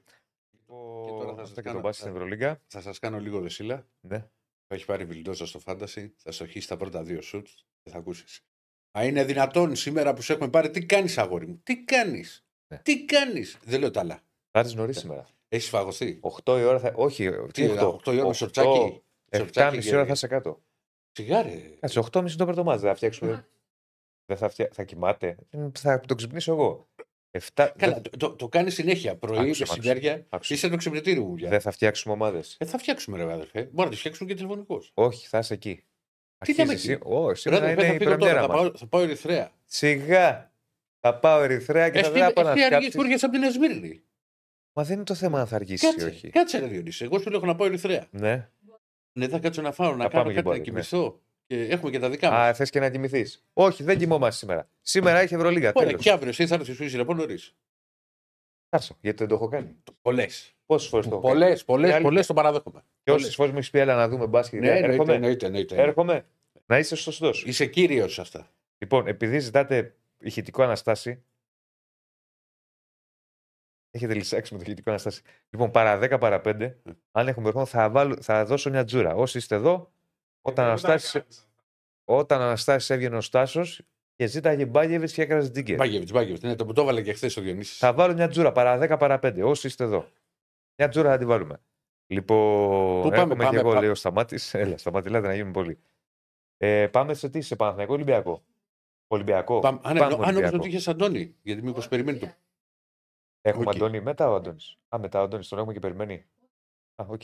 Πάμε Ολυμπιακό, τι γίνεται; Να μας πεις τι γίνεται με Μπόατεκ. Πού τι φτάσαμε, γίνεται- μία και 20 να βγαίνουμε, είδε πώς είναι επικαιρότητα. Ε, εντάξει, τώρα Ναι, είχαμε ναι, το ναι, θέμα ναι, με ναι. Δερμιτζάκη. Που ήταν Λοιπόν, σοβαρό. κοί- κοί- λοιπόν κοιτάξτε, επειδή τα μεταγραφικά στον Ολυμπιακό πάντα βγαίνουν. Αυτό έχει ξεκινήσει, ξέρεις και από δημοσίευαση στη Γερμανία ότι ο Μπόατεκ που θα συνεχίσει την καριέρα του τότε που, το, που είχε κάνει μια κουβέντα με την Μπάγκερ, μετά έβγαλαν ότι είναι, υπάρχει ενδιαφέρον από την Ελλάδα. Όταν είδα ενδιαφέρον από την Ελλάδα, λέω εντάξει, οκ, εμείς είμαστε, δεν χρειάστηκε δηλαδή να, ούτε το τηλέφωνο να, να σηκώσει κάποιος. Τώρα, χωρίς πλάκα. Είναι ένας παίκτης ο οποίος έχει προταθεί στον Ολυμπιακό. Αλλά αυτό δεν σημαίνει ξέρεις ότι ο Ολυμπιακός θα, τον- θα τον αποκτήσει. Είναι μια πρόταση που έχει γίνει. Ο Ολυμπιακός είχε παρακολουθήσει όλους τους ελεύθερους που έψαχνε για αμυντικούς. Που έψαχνε για αμυντικό, μάλλον το, στο τελευταίο διάστημα. Που, που, που σου λέ- θυμάσαι που λέγαμε Διονύση ότι μη έχει τέσσερις, αν θα έκανε κάπου μια κίνηση θα ήταν να πάρει ε, αμυντικό. Ο Ολυμπιακός πήρε τον Μπιανκόν. Ένα παίχτη τον οποίο είναι και δεξιμπάκ, αλλά είναι. Μπορεί να σου παίξει και ο Στόπερ. Πλέον κάνει προπονήσεις με την πρώτη ομάδα. Δεν βλέπω εγώ ε, πόσο του είναι αυτή τη στιγμή για, για τον Μπόατεκ. Δηλαδή είναι ένας παίκτης με τρομερό βιογραφικό, ένας παίκτης βέβαια που πέρυσι στη Λιόν δεν έπαιξε και γενικά έχει μείνει χωρίς ομάδα. Δεν ξέρω τώρα σε τι κατάσταση είναι. Δεν θα σου πω τώρα για την ποιότητά του και ο κανονικός Μπόατεκ άμα παίζεις στο ελληνικό πρωτάθλημα. Δηλαδή, Κοροϊδευόμαστε μεταξύ μας. Αλλά από, πάντως, αυτό που ισχύει είναι ότι έχει γίνει α, πρόταση. Και για το Στόιτ που έχει γραφτεί που τον παίχτη από την ε, Μπάρτσκα Τόπολα, έκανε ένα κλικ. Μέχρι εκεί μπορώ να πω, ξέρεις, στους, στους ερυθρόλευκους στο μεταξύ τους α, μάτς το, με το άσχημο 2-2 είναι ο παίκτης που είχε κάνει το τάκλινγκ στο Γιώβετιτς. Αν θυμάσαι τη φάση. Κάνει Ναι, ένα τάκλινγκ του θανάτου μες στην περιοχή. ναι. Ε, από εκεί και πέρα. Έχει και πρόθυμος- Πολ, βλέπω. Γιατί πράγμα. Έχει βάλει και ο Στέφανος. Θέλετε Μπόατεκ. Κάνει, στον είναι, Ολυμπιακό. ε, είναι, Βάλει και Κωνσταντίνα. Εντάξει, να δούμε τι θέλει ο κόσμος. Ένα Δεν δεύτερο. σημαίνει ότι επειδή θέλει ο κόσμο. ναι, εννοείται. Ε, εντάξει, εγώ δεν βλέπω να, να προχωρά. Τώρα, αν στην πορεία αλλάξουν οι δεδομένα οτιδήποτε, εδώ θα είμαστε καλά να είμαστε α, και τα λέμε. Από εκεί και πέρα συνεχίζεται ε, κανονικά η προετοιμασία, χωρίς τους διεθνείς. Με Φρέιρε να έχει πιθανότητες να προλάβει το, τον τέρμινο τον Παναθηνικό, αλλά αυτό θα μπορούσαμε να τα πούμε καλύτερα την επόμενη εβδομάδα και όσο θα πλησιάζουν οι μέρες. Τα έχω πει γρήγορα, Διονύση μου, γιατί. Αυτό ήτανε. Ε, τι άλλο θες να σου πω; Βεβαίως. Βεβαίως. Πού πάμε; Αυτό ήταν. Αυτό ήταν. Εντάξει, σήμερα το τρέχουμε λίγο γιατί είχαμε και Α, το τηλεφωνικές τρέχουμε, βέβαια. συνδέσεις. Έχουμε συνδέσεις. Όλα τα είπα. Τι άλλο να πω; Θέλετε δηλαδή ε, από όλους να κοροϊδεύει τον κόσμο; Προχωράμε. Δεν τα Πού κάνω πάμε; αυτά. Παναθηναϊκό πάμε; Πάμε, Πάμε. Παναθηναϊκό, ρίχτω. Πέσα και εσύ μια τζούρα. Και άστο να τρέξεις το πόλιο ακόμα γιατί τώρα με 49 Ναι. ψήφους, άστο να τρέξεις δεν πειράζει. Αλλά Ρίξε Παναθηναϊκό. Εγώ δεν έχω απλά τζούρα γιατί έχω και θεματάκι. έχεις θεματάκι εσύ. Είσαι Ναι. επαγγελματία εσύ. Όχι, όχι, δεν το λέω ότι επαγγελματίε. Ότι έχω ένα θεματάκι, το είχαμε τον αναγγείλει και χθες. Λοιπόν, πάμε Παναθηναϊκό πέρα από το αγωνιστικό κομμάτι και την επιστροφή στους προπονήσει σήμερα και αρχίζει η προετοιμασία εν ώψη επανέναρξης. Εντάξει, είναι πολύ νωρίς ακόμα για αυτά. Και εν ώψη ντέρμπι θα λείψουν και οι διεθνείς. Ε, και είναι μια προετοιμασίας για όλους μέχρι να γυρίσουν και οι διεθνείς που δεν είναι και καλύτερη δυνατή. Και πάντα, ξαναλέω, δεν αρέσει στους προπονητές. Συγγνώμη λίγο για να μην το χάσω. Μου λέει εδώ. Βεβαίως. Ηρακλή αριστερός στο λέει θέλουμε άσε λέει, τα, των Μπιακών και ιστορίες. Μπιακών είναι παίκτης τον οποίο τον έχει αποκτήσει ο Ολυμπιακός. Δεν έχει έρθει ιδανικός. Είναι παίκτης που έχει έρθει με μεταγραφή. Δεν μπορούσε να πάρει άλλο δανεικό ο Ολυμπιακός και να ήθελε να τον πάρει δανεικό από την Νότιχαμ. Καθίστε να το δούμε. Ναι. Πάμε να κάνουμε τις συγκρίσεις που μας αρέσουν συγκρίσεις. Ναι, Εντός ναι. εισαγωγικών και αναλύσεις που μας παρέσουν πάρα πολύ. Χθες είχαμε βάλει από όπτα Τζούριτσις Μπερνάρ και είδαμε μια εξαιρετική επίδοση για τους δύο και μια ισορροπία σε πολλά πράγματα. Σήμερα βάζουμε κάτι άλλο. Ρίχτω κύριε Στέφανε και θα τα αναλύσουμε. Εδώ. Έχουμε από τη μία βάλει το Βίλαν Αράο και από την άλλη τον Τόνι Βιλένα. Ε, προσοχή, ο, ο ένας δεν είναι εξάρι, δεν, μάλλον ο ένας είναι εξάρι, ο Αράο, ο άλλος είναι οχτάρι, οπότε δεν είναι ακριβώς η διαθέση. Μμ. Ε, συνεπώς, ε, δεν είναι το ίδιο πράγμα. Α- Είναι χαφ, ο ένας όμως είναι κόφτης. Βλέπουμε τους αγώνες, βλέπουμε τα γκολ ότι έχει βάλει ένα γκολ ο Βίλαν Αράο, ε, δεν έχει βάλει ο Βιλένα. Ε, το γκολ που έχει βάλει ο Αράο είναι στο παιχνίδι με την Τρίπολη, που είναι και το καλύτερο του μάτς με τη φανέλα του Παναθηναϊκού. Ένα πολύ γεμάτο μάτς που ήταν και MVP της αναμέτρησης. Βλέπουμε ότι ο Βιλένα και για την θέση του τέτοια είναι οχτάρι, ενώ ο άλλος είναι εξάρι, και γιατί είναι και το χαρακτηριστικό του αυτό, απειλεί περισσότερο από ότι ο Αράο. Και θα σου πω εδώ μια λεπτομέρεια. Έχει τέσσερις τελικές ο Αράο, ιδίω στην αιστεία. Έχει 7 τελικές ο Βιλένα, ιδίω στην αιστεία. Ο Βιλένα ε, σουτάρει αρκετά. Το δοκιμάζει. Είτε έξω από την περιοχή, τι είπα. Δεν το- λίγο. Όχι, όχι, όχι. Είτε έξω από την περιοχή, είτε ξέρω εγώ στα όρια της περιοχής που φτάνει, ε, είτε μ, είχε ένα δοκάρι με τον Πανετολικό, το δοκιμάζει. Ο Αράο δεν δοκιμάζει τόσο το σουτ, είναι όμως ποδοσφαιριστής ο οποίος είναι καλός στις στατικές φάσεις στα στημένα. Το βοηθάει το ύψος του, το βοηθάει. Το βοηθάει το τοποθετήσει του, είναι και να αντόχει σε αυτό. Θυμίζω τον γκολ που εντάξει εκεί τη βρήκε με την πλάτη στην Τρίπολη. Θυμίζω μια κεφαλιά με την ΑΕΚ ευκαιρία που πέρασε έξω. Είχε άλλες δύο ή τρεις, νομίζω άλλες δύο κεφαλιές ε, πάλι στην Τρίπολη που πήρε καλή θέση στις στατικέ φάσεις. Γενικώ αυτό το έχει. Εντάξει, κοίτα τον γκολ που είχε βάλει, ήταν τυχερό βέβαια. Ναι, άλλος σου λέω. Αλλά λέω ότι είναι στι φάσει Έκανε μέσα. την κίνηση. Ναι. Άστο το, το συγκεκριμένο. Σου Ναι. μιλάω γενικά. Αν τον παρατηρήσεις, σου λέω. Δεν κατάλαβα, σου είπα. Λέω ότι η διαφορά Αράο Βιλένα είναι ότι ο ένας παίρνεις, ε, απειλεί περισσότερο με στατικές φάσεις, θα πάρει κεφαλιές, Μμ. θα απειλήσει έτσι. Ο Βιλένα δεν το κάνει αυτό. Ο Βιλένα σουτάρει. Αυτή είναι η διαφορά των δύο. Δεν, έχει Όχι, καταφέρει, σουτάρει, σουτάρει, σουτάρει. δεν έχει καταφέρει να βρει στόχο ακόμα ο Βιλένα. Η πραγματικότητα είναι ότι από το Βιλένα ο Παναθηναϊκός περιμένει περισσότερα. Δηλαδή, ε, εδώ υπάρχει ένα παράδοξο με τον Βιλένα. Αν δει κανείς μετά τα μάτς στατιστικά, τον βγάζει στους κορυφαίους. Οι αριθμοί. Λίγα λάθη. Ωστόσο, τι γίνεται; Θέλει περισσότερο ο Παναθηναϊκός γιατί είναι ποιοτικός παίκτης από αυτόν. Και αυτά τα λίγα λάθη που κάνει είναι κάποια λάθη τα οποία φαίνονται πολύ. Γιατί μπορεί να κάνει μια λάθος πάσα στη μεσαία γραμμή, να κερδίσει την μπάλα αντίπαλος να βγει ξέρω εγώ, στο transition, να βγει στο, στην επίθεση. Ε, οπότε αυτό πρέπει να το διορθώσει. Ε, μ, Αυτό. Πάντω, αν είναι να σκοράρει ο Βιλένα, από το μεθεπόμενο, όχι από το επόμενο. από το επόμενο θα ήταν Το πολύ ωραίο. μεθεπόμενο, από το μεθεπόμενο. Μην τα μελετάς αυτά για σένα, γιατί Το όσο τα μεθεπόμενο. μελετάς γίνονται να ξέρεις. Άσε τώρα να μελετάς. Τι άσε, εσύ το είπα μελέτησες. εγώ. Πού παίζετε μετά; Εσύ το μελέτησες. Παίζετε μετά, λέω. Εσύ το με άσε που παίζουμε μετά. Μετά Εσύ το ρωτάω. μελε- Εγώ σε ρωτάω. Με τον τι. Ολυμπιακό. Όχι. Δεν υπάρχει. Δεν, Τι δεν, έχει δεν back- ξέρω που έχει- παίζουν. Έχει back to back. Δεν θυμάμαι, δεν να ξέρω. συνεχίσει έτσι το βιβλίο. Δεν ξέρω μετά τον Ολυμπιακό που παίζει Παναγό. Παίζει με τον Ολυμπιακό τέλος. Μάλιστα. Άρα μην τα μελετάς πολύ, σου λέω. Δεν Εσύ, ξέρεις. τώρα ξύνεσαι. Εγώ του είπα κάτι εγώ. Ε, του είπα κάτι εγώ. Μόνος του. Δεν ξέρω. Λοιπόν. Τι σε σε- Μα ε, εγώ δεν σου είπα κάτι. Τι Α, δίδυμο έχουμε. θα το παίξω. Σκόρε, Βιλένα, τώρα που το πες. Δεν σου κρύβω. Ε, Για πάρτι μου θα το παίξει. ναι. Ο- Το Βιλένα εννοώ. Δεν είναι να κάνουμε στη σοβαρή συζήτηση με αυτόν τον άνθρωπο.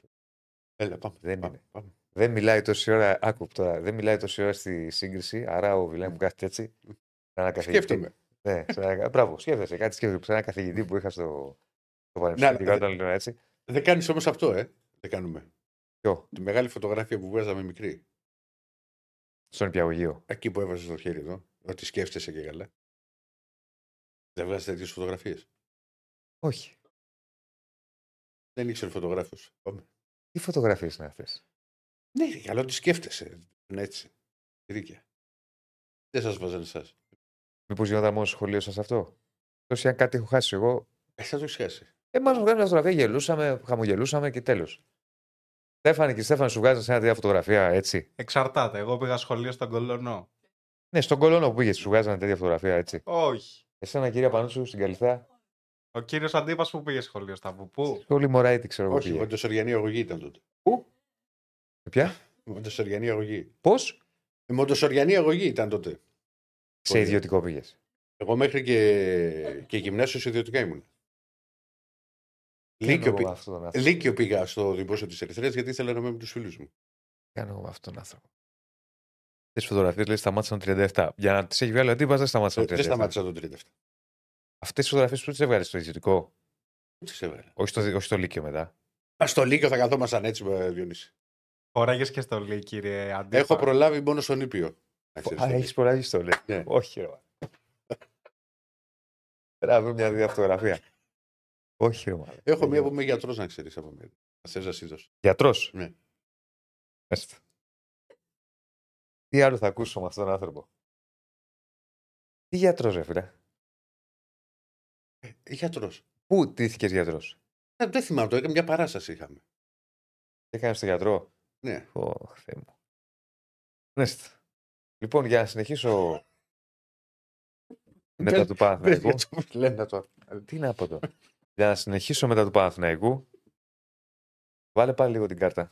Γιατί το έχω για αγούρι πριν τα δέρμπι. Βάλτε, βάλτε, βάλτε, βάλτε να εξαφανιστεί. Αυτό σας το καρφώσει. Λοιπόν. α, Ε, ε, καλά, καλά. Και θα σου κάνω έτσι μετά. Θα βγάλω φωτογραφία και θα σου κάνω έτσι. Θυμήσου το. Θα έρθω Δευτέρα εδώ φωτογραφία σου κάνω Ηρακλής. Τα έλεγα. Καλά. Λοιπόν. Φωτογραφία όταν έβγαλε στο δημοτικό. Ναι. Έτσι. Τάκ, θα σου κάνω στο καρισκάκι. Τάκ, θα σου κάνω. Δεν Λοιπόν. νομίζω. Ε, εσύ το, εσύ το ανέφερες. Εγώ δεν μην άνοιξα κουβέντα για το δέρμπι. Εσύ άνοιξες να το βάλε το μεθεπόμενο. Έτσι θα σου κάνω. Ο κόσμος ρωτάει αν έχεις. Παπά. Όχι, παιδάκι μου. Ναι. Δεν την κάνω. Τέλο πάντων, καθίστε λίγο, το, το ξεμπουρδέλεψαμε. Α, Μισό λεπτό, να ολοκληρώσουμε τον Παναθηναϊκό. Πες για τον Βιλενέλα. Τέλος πάντων, αυτή. Δεν θα παίξω το Έλεγα για τον Βιλένα ότι σίγουρα θα πρέπει να δώσει παραπάνω. Είναι ένας παίκτης που αποκτήθηκε για να κάνει διαφορά. Ή έχει κάποια μάτια καλά, έχει όμως, δεν έχει διάρκεια στην απόδοσή του. Αυτό είναι το ζητούμενο. Και θα πρέπει να αποκτήσει μια σταθερότητα σε υψηλό επίπεδο. Ο Αράου από την άλλη έχει μπει πιο δυναμικά. Αυτή είναι η πραγματικότητα. Τα υπόλοιπα θα τα δούμε εν ώψη ντέρμπι. Μόλις γυρίσουν οι διεθνείς, τι ε, προετοιμασία θα κάνει ο Γιωβάνος. Ένα φίλος μου λέει αν θα υπάρξει περίπτωση να παίξει με δύο εξάρια στο ντέρμπι. Δεν το νομίζω. Δεν το ξέρω, αλλά δεν το νομίζω. Γιατί δεν το έχουμε δει και να το κάνει. Ή Δεν θυμάμαι καθόλου δηλαδή να έχει συμβεί κάτι τέτοιο. Μμ. Οπότε θα είναι εξαιρετικά δύσκολο. Αλλά εν πάση περιπτώσει, παιδιά, στα της προετοιμασίας του ντέρμπι και στα. Πώς το λένε, ε, στο πώς θα πάνε οι προπονητές ε, στο παιχνίδι αυτό στο Καρισκάκι. Έχουμε ακόμη μέλλον για να το δούμε και θα τα αναλύσουμε όλα. Θα έχουμε και καλεσμένους από τον ντέρμπι. Ε, Παναθηναϊκό και Ολυμπιακό για να κάνουμε έτσι και αφιερωματικές εκπομπές. Να θυμηθούμε λίγο και ρετρό, ρε παιδί μου. Μ' Αρέσουν αυτά. Θυμηθούμε λίγο παλιά παιχνίδια. Γκολ. Θα φτιάξουμε όλα. Καλαζής, αυτό, το Νατάλο. Θα σε φλωμώσω στα γκολ. Που λέγει μια ψυχή. Το βλέπεις ότι συνεχίζει να προκαλεί. Σε Εγώ δεν λέω προκαλεί. τίποτα. Μία ο Βιλένα να το βάλει στο μεθεπόμενο, Μμ. μία θα σε φλωμώσει στα γκολ. Δεν είπες εγώ θα σε φλωμώσω εγώ εσένα. Ο Πα- Ολυμπιακός στον Παναθηναϊκό εννοείς. Όχι. Ποιος; Είναι μεγάλη ιστορία. Ε, Έπρεπε- πες ε, τη τώρα. Μία με τους γιατρούς. ε, ε, παιδί Μία μου, με τα έτσι. είχε τα- Πώς υπήρξε- έκανε ο Σλαμάς, αυτά τα έτσι, έτσι. Περίμενε, περίμενε. Τα βρε. κάνουν οι ανώριμοι, πώς έλεγε. Παλιά. ε, ναι. Ο, ο Κάρπετ νομίζω που την είχε πει την ιστορία. Στα τέρπι πριν Ολυμπιακού Παναθηνικού με Αναστόπουλο Κωνσταντίνου, όταν ο Κωνσταντίνου ήταν τερματοφύλακα του Παναθηνικού και Αναστόπουλο στον τερφόρ στον Ολυμπιακό. Ήταν ρε παιδί μου, ξέρεις, πάντα τα mind games της εποχής. ναι. Και ο Αναστόπουλο τον έπαιρνε τηλέφωνο στο ξενοδοχείο που ήταν ε, η αποστολή του Παναθηνικού άλλα χρόνια. Ναι, άλλες εποχές. Και ζήτησε τον Κωνσταντίνο. Ναι. Του λέει: Βάλω γκολ. Δύο θα φας. Και του Ναι. το κλείνε. Ναι. Οπότε λοιπόν αυτό και συνέβαινε, συνέβαινε, συνέβαινε.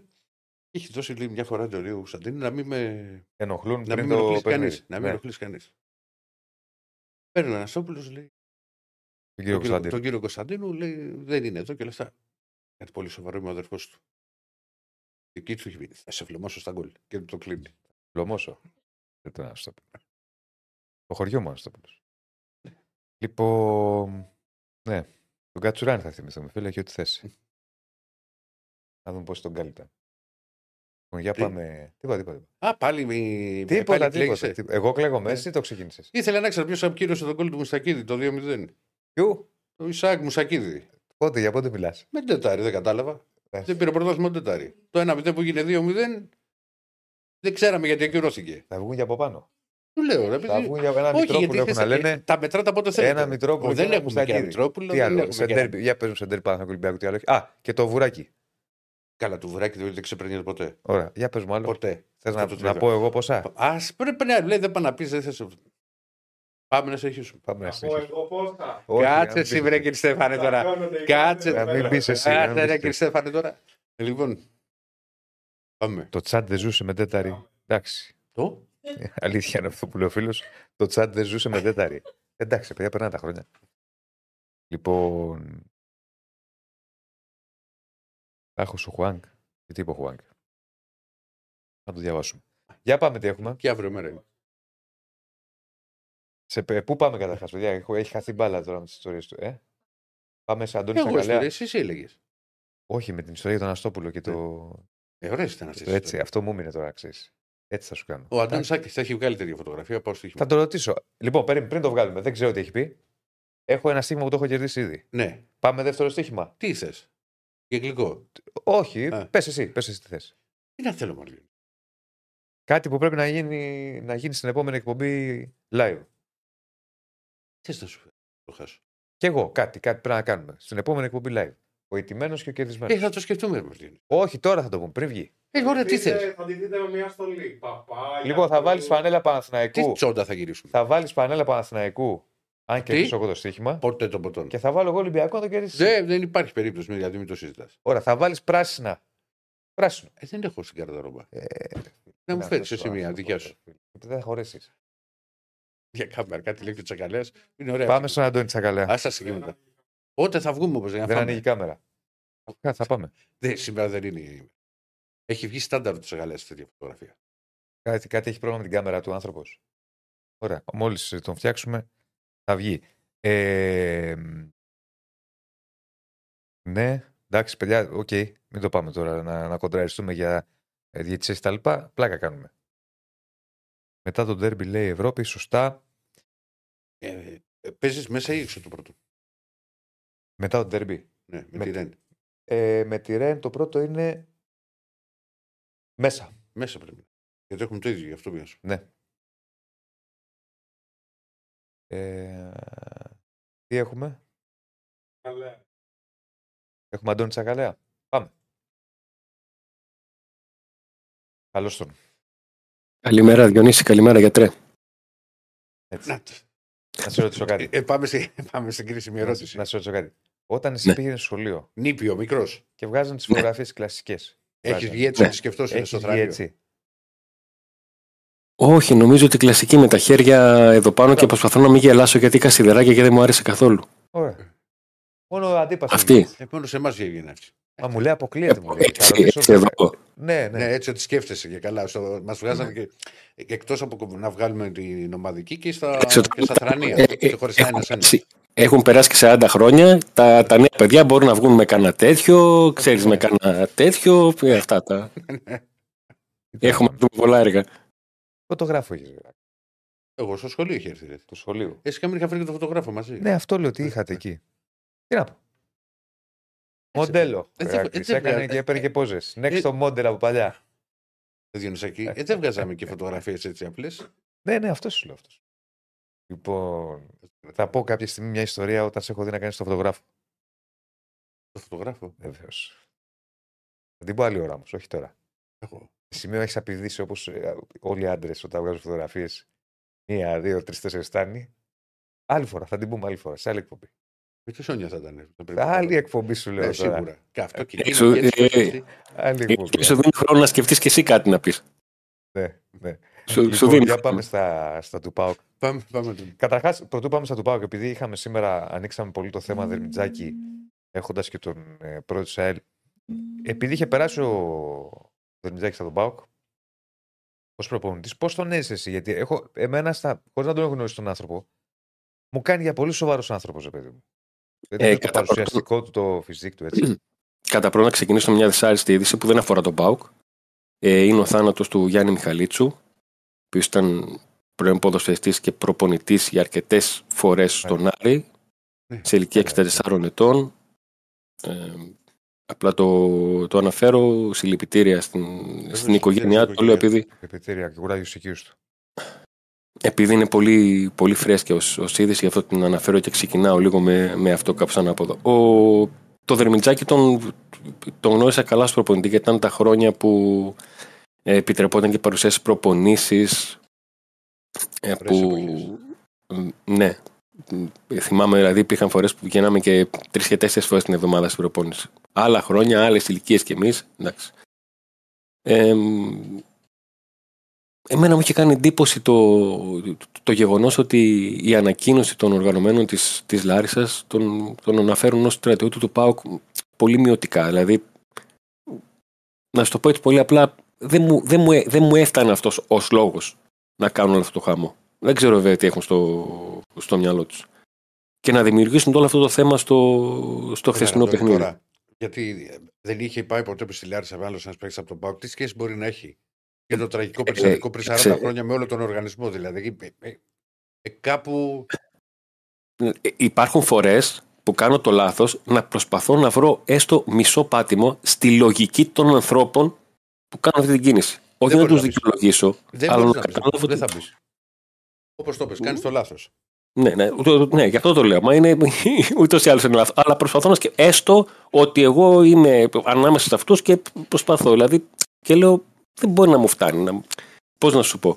Ε, να είχε ιστορικό ότι ως προπονητής μιας ομάδας κάποια στιγμή ναι. είχε άσχημη συμπεριφορά. Είπε κάτι που έχουν αντιληφθεί αυτοί ή οτιδήποτε. Ή έχουν μάθει, ξέρω εγώ, ότι σε πηγαδά και μιλάει αποξιωτικά για αυτή την ομάδα και τώρα την αναλαμβάνει. OK, okay, να, να, να, πω ότι υπάρχει ένα μικρό πάτημα για όλο αυτό. Αλλά δεν το, δεν το βλέπω.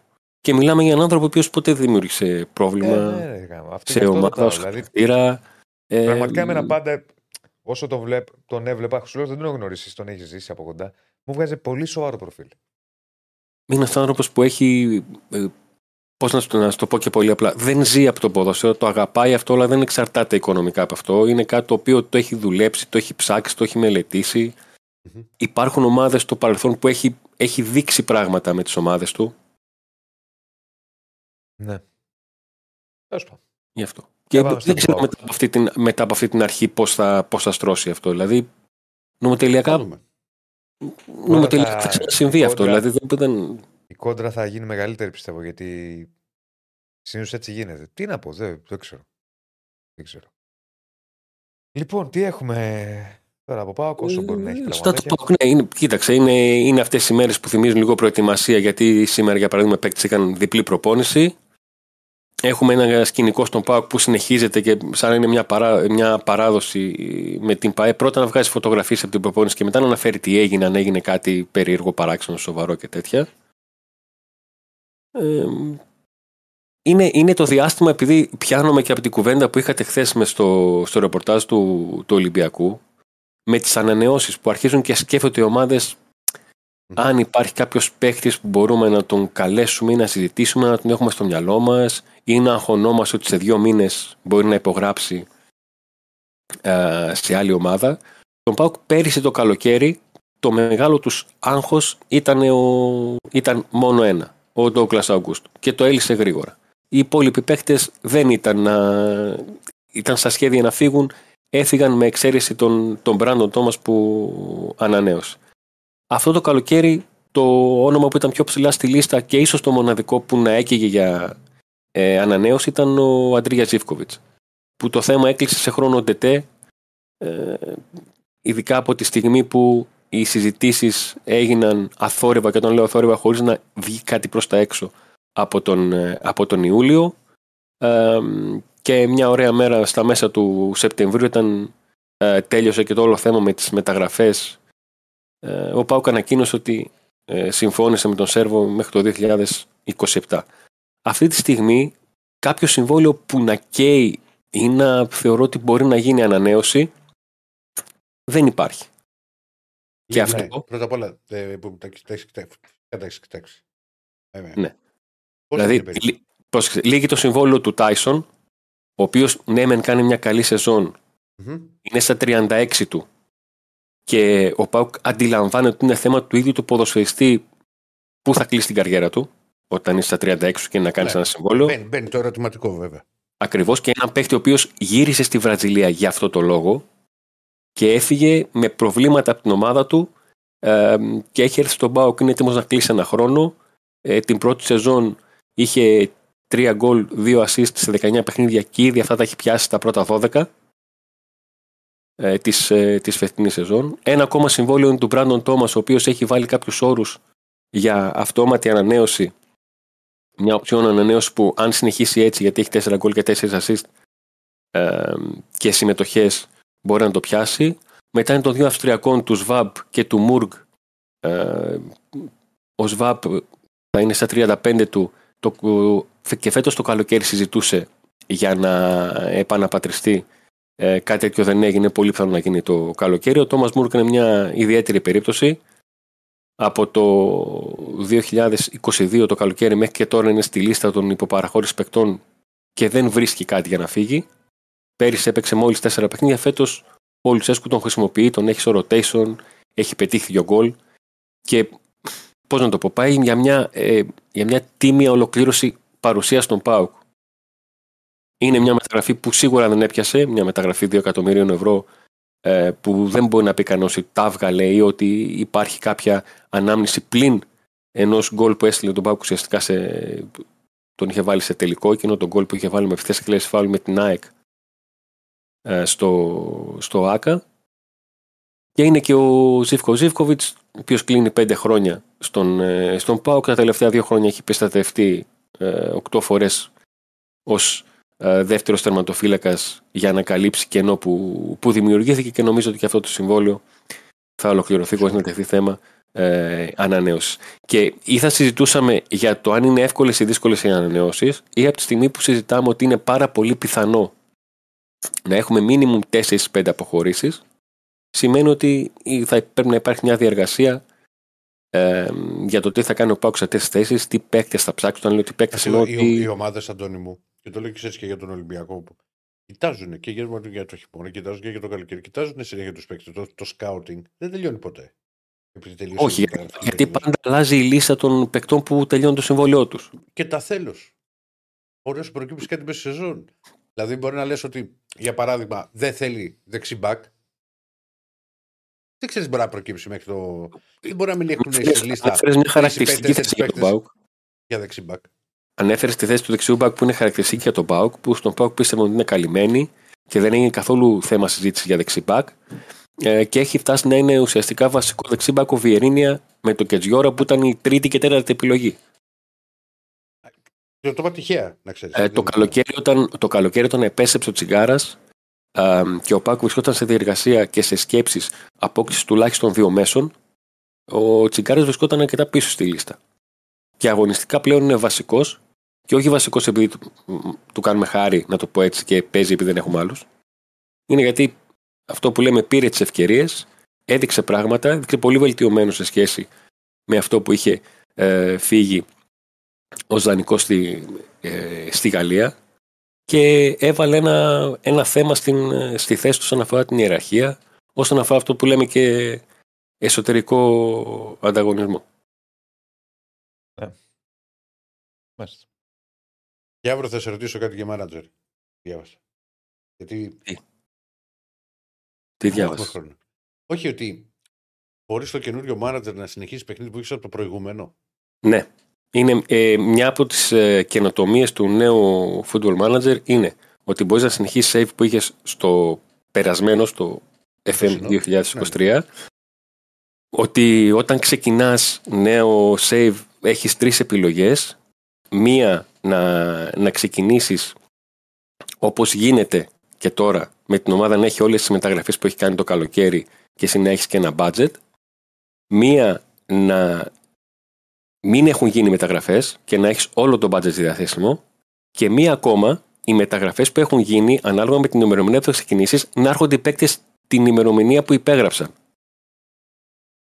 Δηλαδή να ξεκινήσεις εσύ ε, Ιούλιο και οι παίκτες που αποκτήθηκαν από τον Ολυμπιακό, για παράδειγμα Αύγουστο και Σεπτέμβριο, να έχει οριστεί στο παιχνίδι να προστίθεται τότε. Να είναι πιο ρεαλιστικό. Ναι. Ε, ουσιαστικά έτσι. Βέβαια, αυτό θέλω να σε ρωτήσω αν κάποιο. Πότε βγαίνει, λέτε να ξανακυλήσω. 6 Νοεμβρίου. Δεν θες να κυλήσεις, αδερφέ. Ναι. Δεν θες. 6 είπες. 6 Νοεμβρίου, ναι. Εγώ θέλω να σε ρωτήσω κάτι. Μπορεί κάποιος να έχει κάνει ένα save που να έχει παίξει 25 χρόνια. Ναι. Πώς θα μπει στο, στο καινούργιο, θα είναι η ομάδα δηλαδή όπως την είχε. Όχι, όχι. Το, το, το ίδιο θαναπλάσιο δεν είναι τη δυνατότητα. Ε, ουσιαστικά είναι σαν να κάνεις update το, Α, το manager. ναι, Κατάλαβε. γιατί να πάρεις εκείνη την ομάδα να πάει να παίξει στο. Ε, να έχει κάποιο. Θα συνεχίσει κανονικά το saves όπως έχει δομηθεί με τις ομάδες και αυτά. Δεν, δεν αλλάζει κάτι. Λέει ένας φίλος για Αυτός παράδειγμα, ήταν το- ρωτάει, εγώ στο FM23 είμαι σεζόν 37-38, δεν θα υπάρχει πρόβλημα δηλαδή. Όχι, κανένα.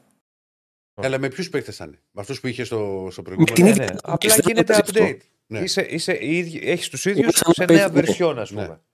Θα Νέες παίζει δυνατότητες. θα παίζεις το παλιό σου save με τα καινούργια γραφικά, να το πω έτσι. Ναι, Οκ, ναι. α, μπράβο. Αυτό. Ωραία. Έγινε, φίλε. Να είστε καλά.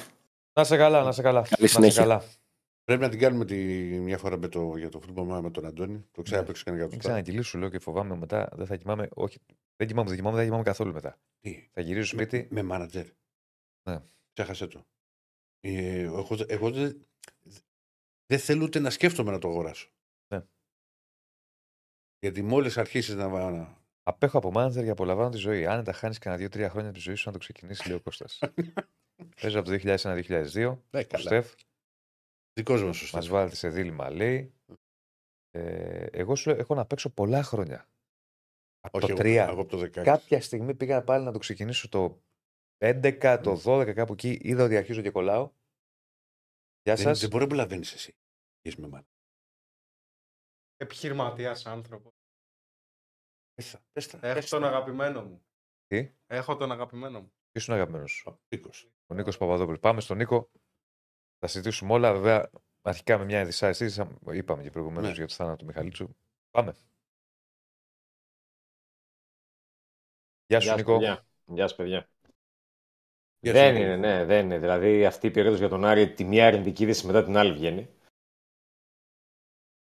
Τώρα είναι η είδηση του, της απούλας του Γιάννη Μιχαλίτσου ηλικία 66 ετών.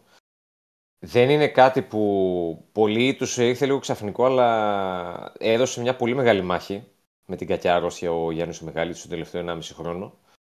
Ε, και γι' αυτό αποτραβήχτηκε πολύ και από τα φόντα της δημοσιότητας, από το γήπεδο, σταμάτησε να δίνει συνεντεύξεις. Ε, εγώ τελευταία φορά που είχα μιλήσει μαζί του ήταν, το θυμάμαι, ε, όταν τον είχα πάρει να το βγάλω στο ραδιόφωνο, ε, ο Γιάννης, το, το άσχημο που του είχε παίξει μοίρα ως παιχνίδι είναι ότι για άλλο λόγο μπήκε στο νοσοκομείο.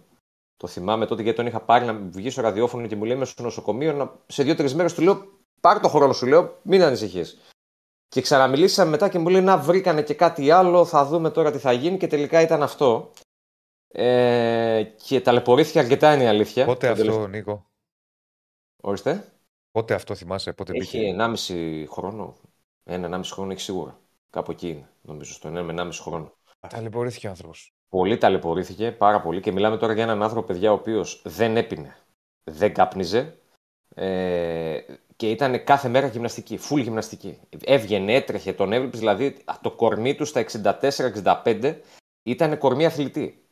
Πρόσεχε πάρα πολύ τη διατροφή του, ήταν, ήταν με γερμανική πειθαρχία σε αυτό το κομμάτι. Το, το σώμα του το, το, το βοηθούσε πάρα πολύ και αλλά λες ας πούμε ότι να δες ας πούμε, που λένε πολλές φορές Είναι να, να πει συλληπιτήρια και κουράγιος στου οικείου του και είναι, είναι, είναι δύσκολες ε, καταστάσεις και γι' αυτό, για την, οικογένεια, για την οικογένειά του, για τον Άρη, ε, ο οποίος και αυτός χάνει έναν ε, άνθρωπο που είχε κερδίσει τον τίτλο του στρατιώτη δικαίως, γιατί όποτε τον χρειαζόταν ήταν εκεί. Ο Μιχαλίτσιος ε, έχει αναλάβει τον Άρη πέντε φορές υπηρεσιακός. Από το 2000 μέχρι και το 2013. Έχει αντικαταστήσει τον Γκούπερ, έχει αντικαταστήσει τον Μπρόμπιερς, είχε αντικαταστήσει τον, ε, τον Γιώργο το Φυρό, ε, ήταν πάντα εκεί, δηλαδή όποτε χρειαζόταν ο... και τον Μπέτκοβιτς. Το, τον Μπέτκοβιτς αρχές δεκαετίας 2000 τον είχε επίσης αντικαταστήσει. Πάντα ήταν εκεί και από το ρόλο του Σκάουτερ επίσης έχει βοηθήσει. Και θυμίζω σε όλους ότι ήταν ο άνθρωπος ο οποίος ανακάλυψε τον Άγγελο Χαριστέα. Ήταν αυτός που τον είχε εντοπίσει τότε που αγωνιζόταν ο Χαριστέα ακόμα στις αίρες, πολύ μικρές κατηγορίες, και τον είχε καλέσει ένα καλοκαίρι το 96 και το λέει: Θέλω να έρθεις να, να σε κάνουμε ένα δοκιμαστικό στον Άρη. Και μάλιστα ο Χαριστέας τότε, όπως έχει πει και ο ίδιος, πήγε χωρίς να ενημερώσει τον πατέρα του, γιατί ο πατέρας του δεν ήθελε να παίξει μπάλα. Και πήγε μια μέρα με το κτέλ, ήρθε μια μέρα με το κτέλ στη Θεσσαλονίκη, δοκιμάστηκε, το, τους άρεσε τον Άρη Τον κρατήσαν αρχικά στην, στη δεύτερη ομάδα και μετά στην πρώτη και τα υπόλοιπα είναι ιστορία. Και είχε δουλέψει πολύ ο Μιχαλίτσιος γενικά με τον Χαριστέα. Και πάντα το λέω ο Χαριστέα για τον, για τον Μιχαλίτσιο, τον βοήθησε πάρα πολύ. Τώρα για λεπτομέρειες, Ελάχιστο επειδή κόμμα. ρωτάει, ελα- ρωτάει και πολλοί κόσμοι για κηδεία και τα λοιπά, θα γίνουν γνωστές συνέχεια. Ε, πιθανότατα αύριο θα δούμε, θα δούμε τώρα. Ε, θα, φαντα- θα πρέπει να βρει και ο Άρης έναν τρόπο, θα πω για να το κλείσουμε, να τιμήσει και τον, και τον Γιάννη τον Μιχαλίτσιο, ένα ανθρώπους που προσέφεραν πολύ στην ομάδα και ως παίκτης και από άλλα πόστα Ποιος προπονητής. και ως προπονητής. Ε, τώρα από εκεί πέρα στα της επικαιρότητα ομάδας, ε, στον απόϊχο του σοβαρότερου μαζί του Βέλεθ είναι ο Άρης. Έχει φέρει και άλλη γκρίνια αυτό. Και καμιά φορά όταν έρχονται τέτοια άσχημα γεγονότα όπως αυτό του Μιχαλή, σου λες: Γκρινιάζεις και σκάς τώρα, οκ, γιατί ήρθε και αυτός ο τραυματισμός. Και αυτά μέσω ποδόσφαιρο. Είναι άλλο το ποδόσφαιρο. Είναι το δεύτερο ή τρίτο σημαντικό, πιο σημαντικό πράγμα στη ζωή μας. Ε, Τρεις ο μήνες Βε- ο Βέλεθ, ε. Τρεις μήνες, αν όχι σήμερα, αύριο πετάει για Ισπανία για να το, πήρε, το αποφάσισε σε συνεννόηση και με το ιατρικό team χθες το βράδυ έγινε γνωστό να υποβληθεί σε χειρουργική επέμβαση. Στην Ισπανία θα γίνει επέμβαση το Σάββατο, μάλλον ημέρα το Σάββατο που θα γυρίσει ο Μάνου Γκαρθία από την Ισπανία.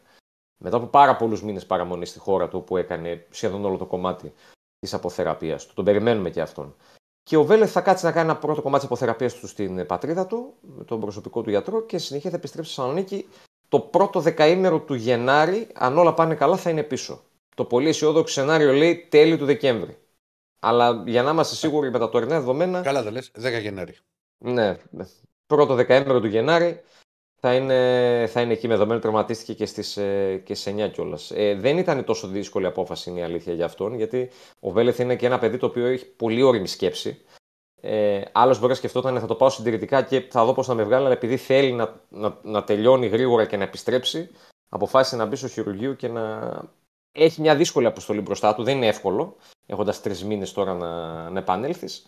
Αλλά ο Βέλε δυνατό παιδί είναι, θα τα καταφέρει και άλλες φορές στο παρελθόν που είχε τέτοιους τραυματισμούς. Η ομάδα επιστρέφει σήμερα στις προπονήσεις μετά από το χθεσινό ρεπό, το απόγευμα στο Ρήσιο, με τον Σουλεϊμάνοφ να εντάσσεται και αυτός πλέον στη διαδικασία των, ε, των προπονήσεων και ο Μάτζιο να συνεχίζει τη δουλειά που ξεκίνησε στην Τολεμαίδα, δίνοντας έμφαση κυρίως σε δύο πράγματα. Ε, θα τα πούμε και πιο αναλυτικά αύριο.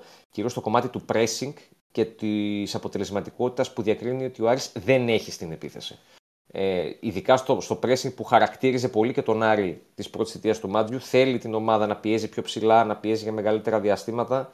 Θέλει να βάλει και τα extreme και τα half περισσότερο σε αυτό το παιχνίδι και εστίασε σε αυτούς τους παίχτες τις προηγούμενες μέρες και παράλληλα ψάχνει να βρει λίγο να βρει υποστηρικτές για τον Μωρόν γιατί είναι απελπιστικά μόνος του στο επιθετικό κομμάτι για τον Άρη και εκεί λίγο να βάλει τα extreme στην εξούση. Σε αυτά δουλεύει περισσότερο. Δεν είναι ότι τους έχει τρέξει μέχρι στιγμής, τους έχει βγάλει το λάδι. Περισσότερο τακτικά εστιάζει ο προπονητής του Άρη ε, περιμένοντας και να επιστρέψουν και κάποιοι παίχτες διεθνείς π.χ. τις επόμενες μέρες. Ο Μπράμπετς παίζει σήμερα με την Τσεχία, στα Τύρανα κόντρα στην Αλβανία για τα προγραμματικά του Euro. Παρακαλάμε στον Άρη να μην πάθει τίποτα, γιατί μετά στο πέρα. Ω, Μετά τι, ποιος θα παίξει, εσύ; Ναι, γιατί μετά δεν, ε, δεν είναι τέτοιο. Αλλά πάντα εκεί που δεν θες να γίνει κάτι, εκεί γίνεται. Τώρα, άμα Συνήθως γίνει αυτό καμιά, είναι. καμιά κέντα σήμερα, θα κατηγορούν εμένα ορισμένα και θα λένε Γκαντεμό Παπαδόπουλος κτλ. Ε, Α ελπίσουμε ότι ο Μπράμπετς θα είναι μια χαρά σήμερα, θα τα πάει καλά με την Τσεχία. Αν δεν αγωνιστεί κιόλας ακόμα καλύτερα, δεν πειράζει, ας έρθει πίσω. Χωρίς να Πάντως έχει για αυτό που αγωνιστεί. είπες για δηλαδή. το. Νίκο, για το Χαριστέ, να πούμε ότι έχει, έχει δώσει τέτοιο. Το έχει στείλει και ο Αριστοτέλης του Σαββίδη, βλέπετε στο σχόλιο. Στα Ναι. σχόλια. Ότι Έχει έχει- μιλήσει πα- για τον Μιχαλή με πράγματα τα οποία δεν είχε πει στο, στο παρελθόν. Ναι, δόθηκε χθες συνέντευξη του Χαριστέα στους Μπεταράδες. Και τις έχει πολύ επόμενες μέρες ενδιαφέρον. θα δημοσιοποιήσει το εν λόγω κομμάτι, θα δημοσιοποιήσουν τα παιδιά μετά όσο έχει πει για τον Γιάννη Μιχαλίτσο. Κοίτα πώ τα έφερε η μοίρα τώρα. Πάνω δηλαδή σε πράγματα πολύ καινούρια και διαφορετικά που θα ακούσουμε από τον, ε, από τον Χαριστέ για τον Μιχαλίτσιο να, να φεύγει από τη ζωή σήμερα ο βετεράνος άσου του Άρη.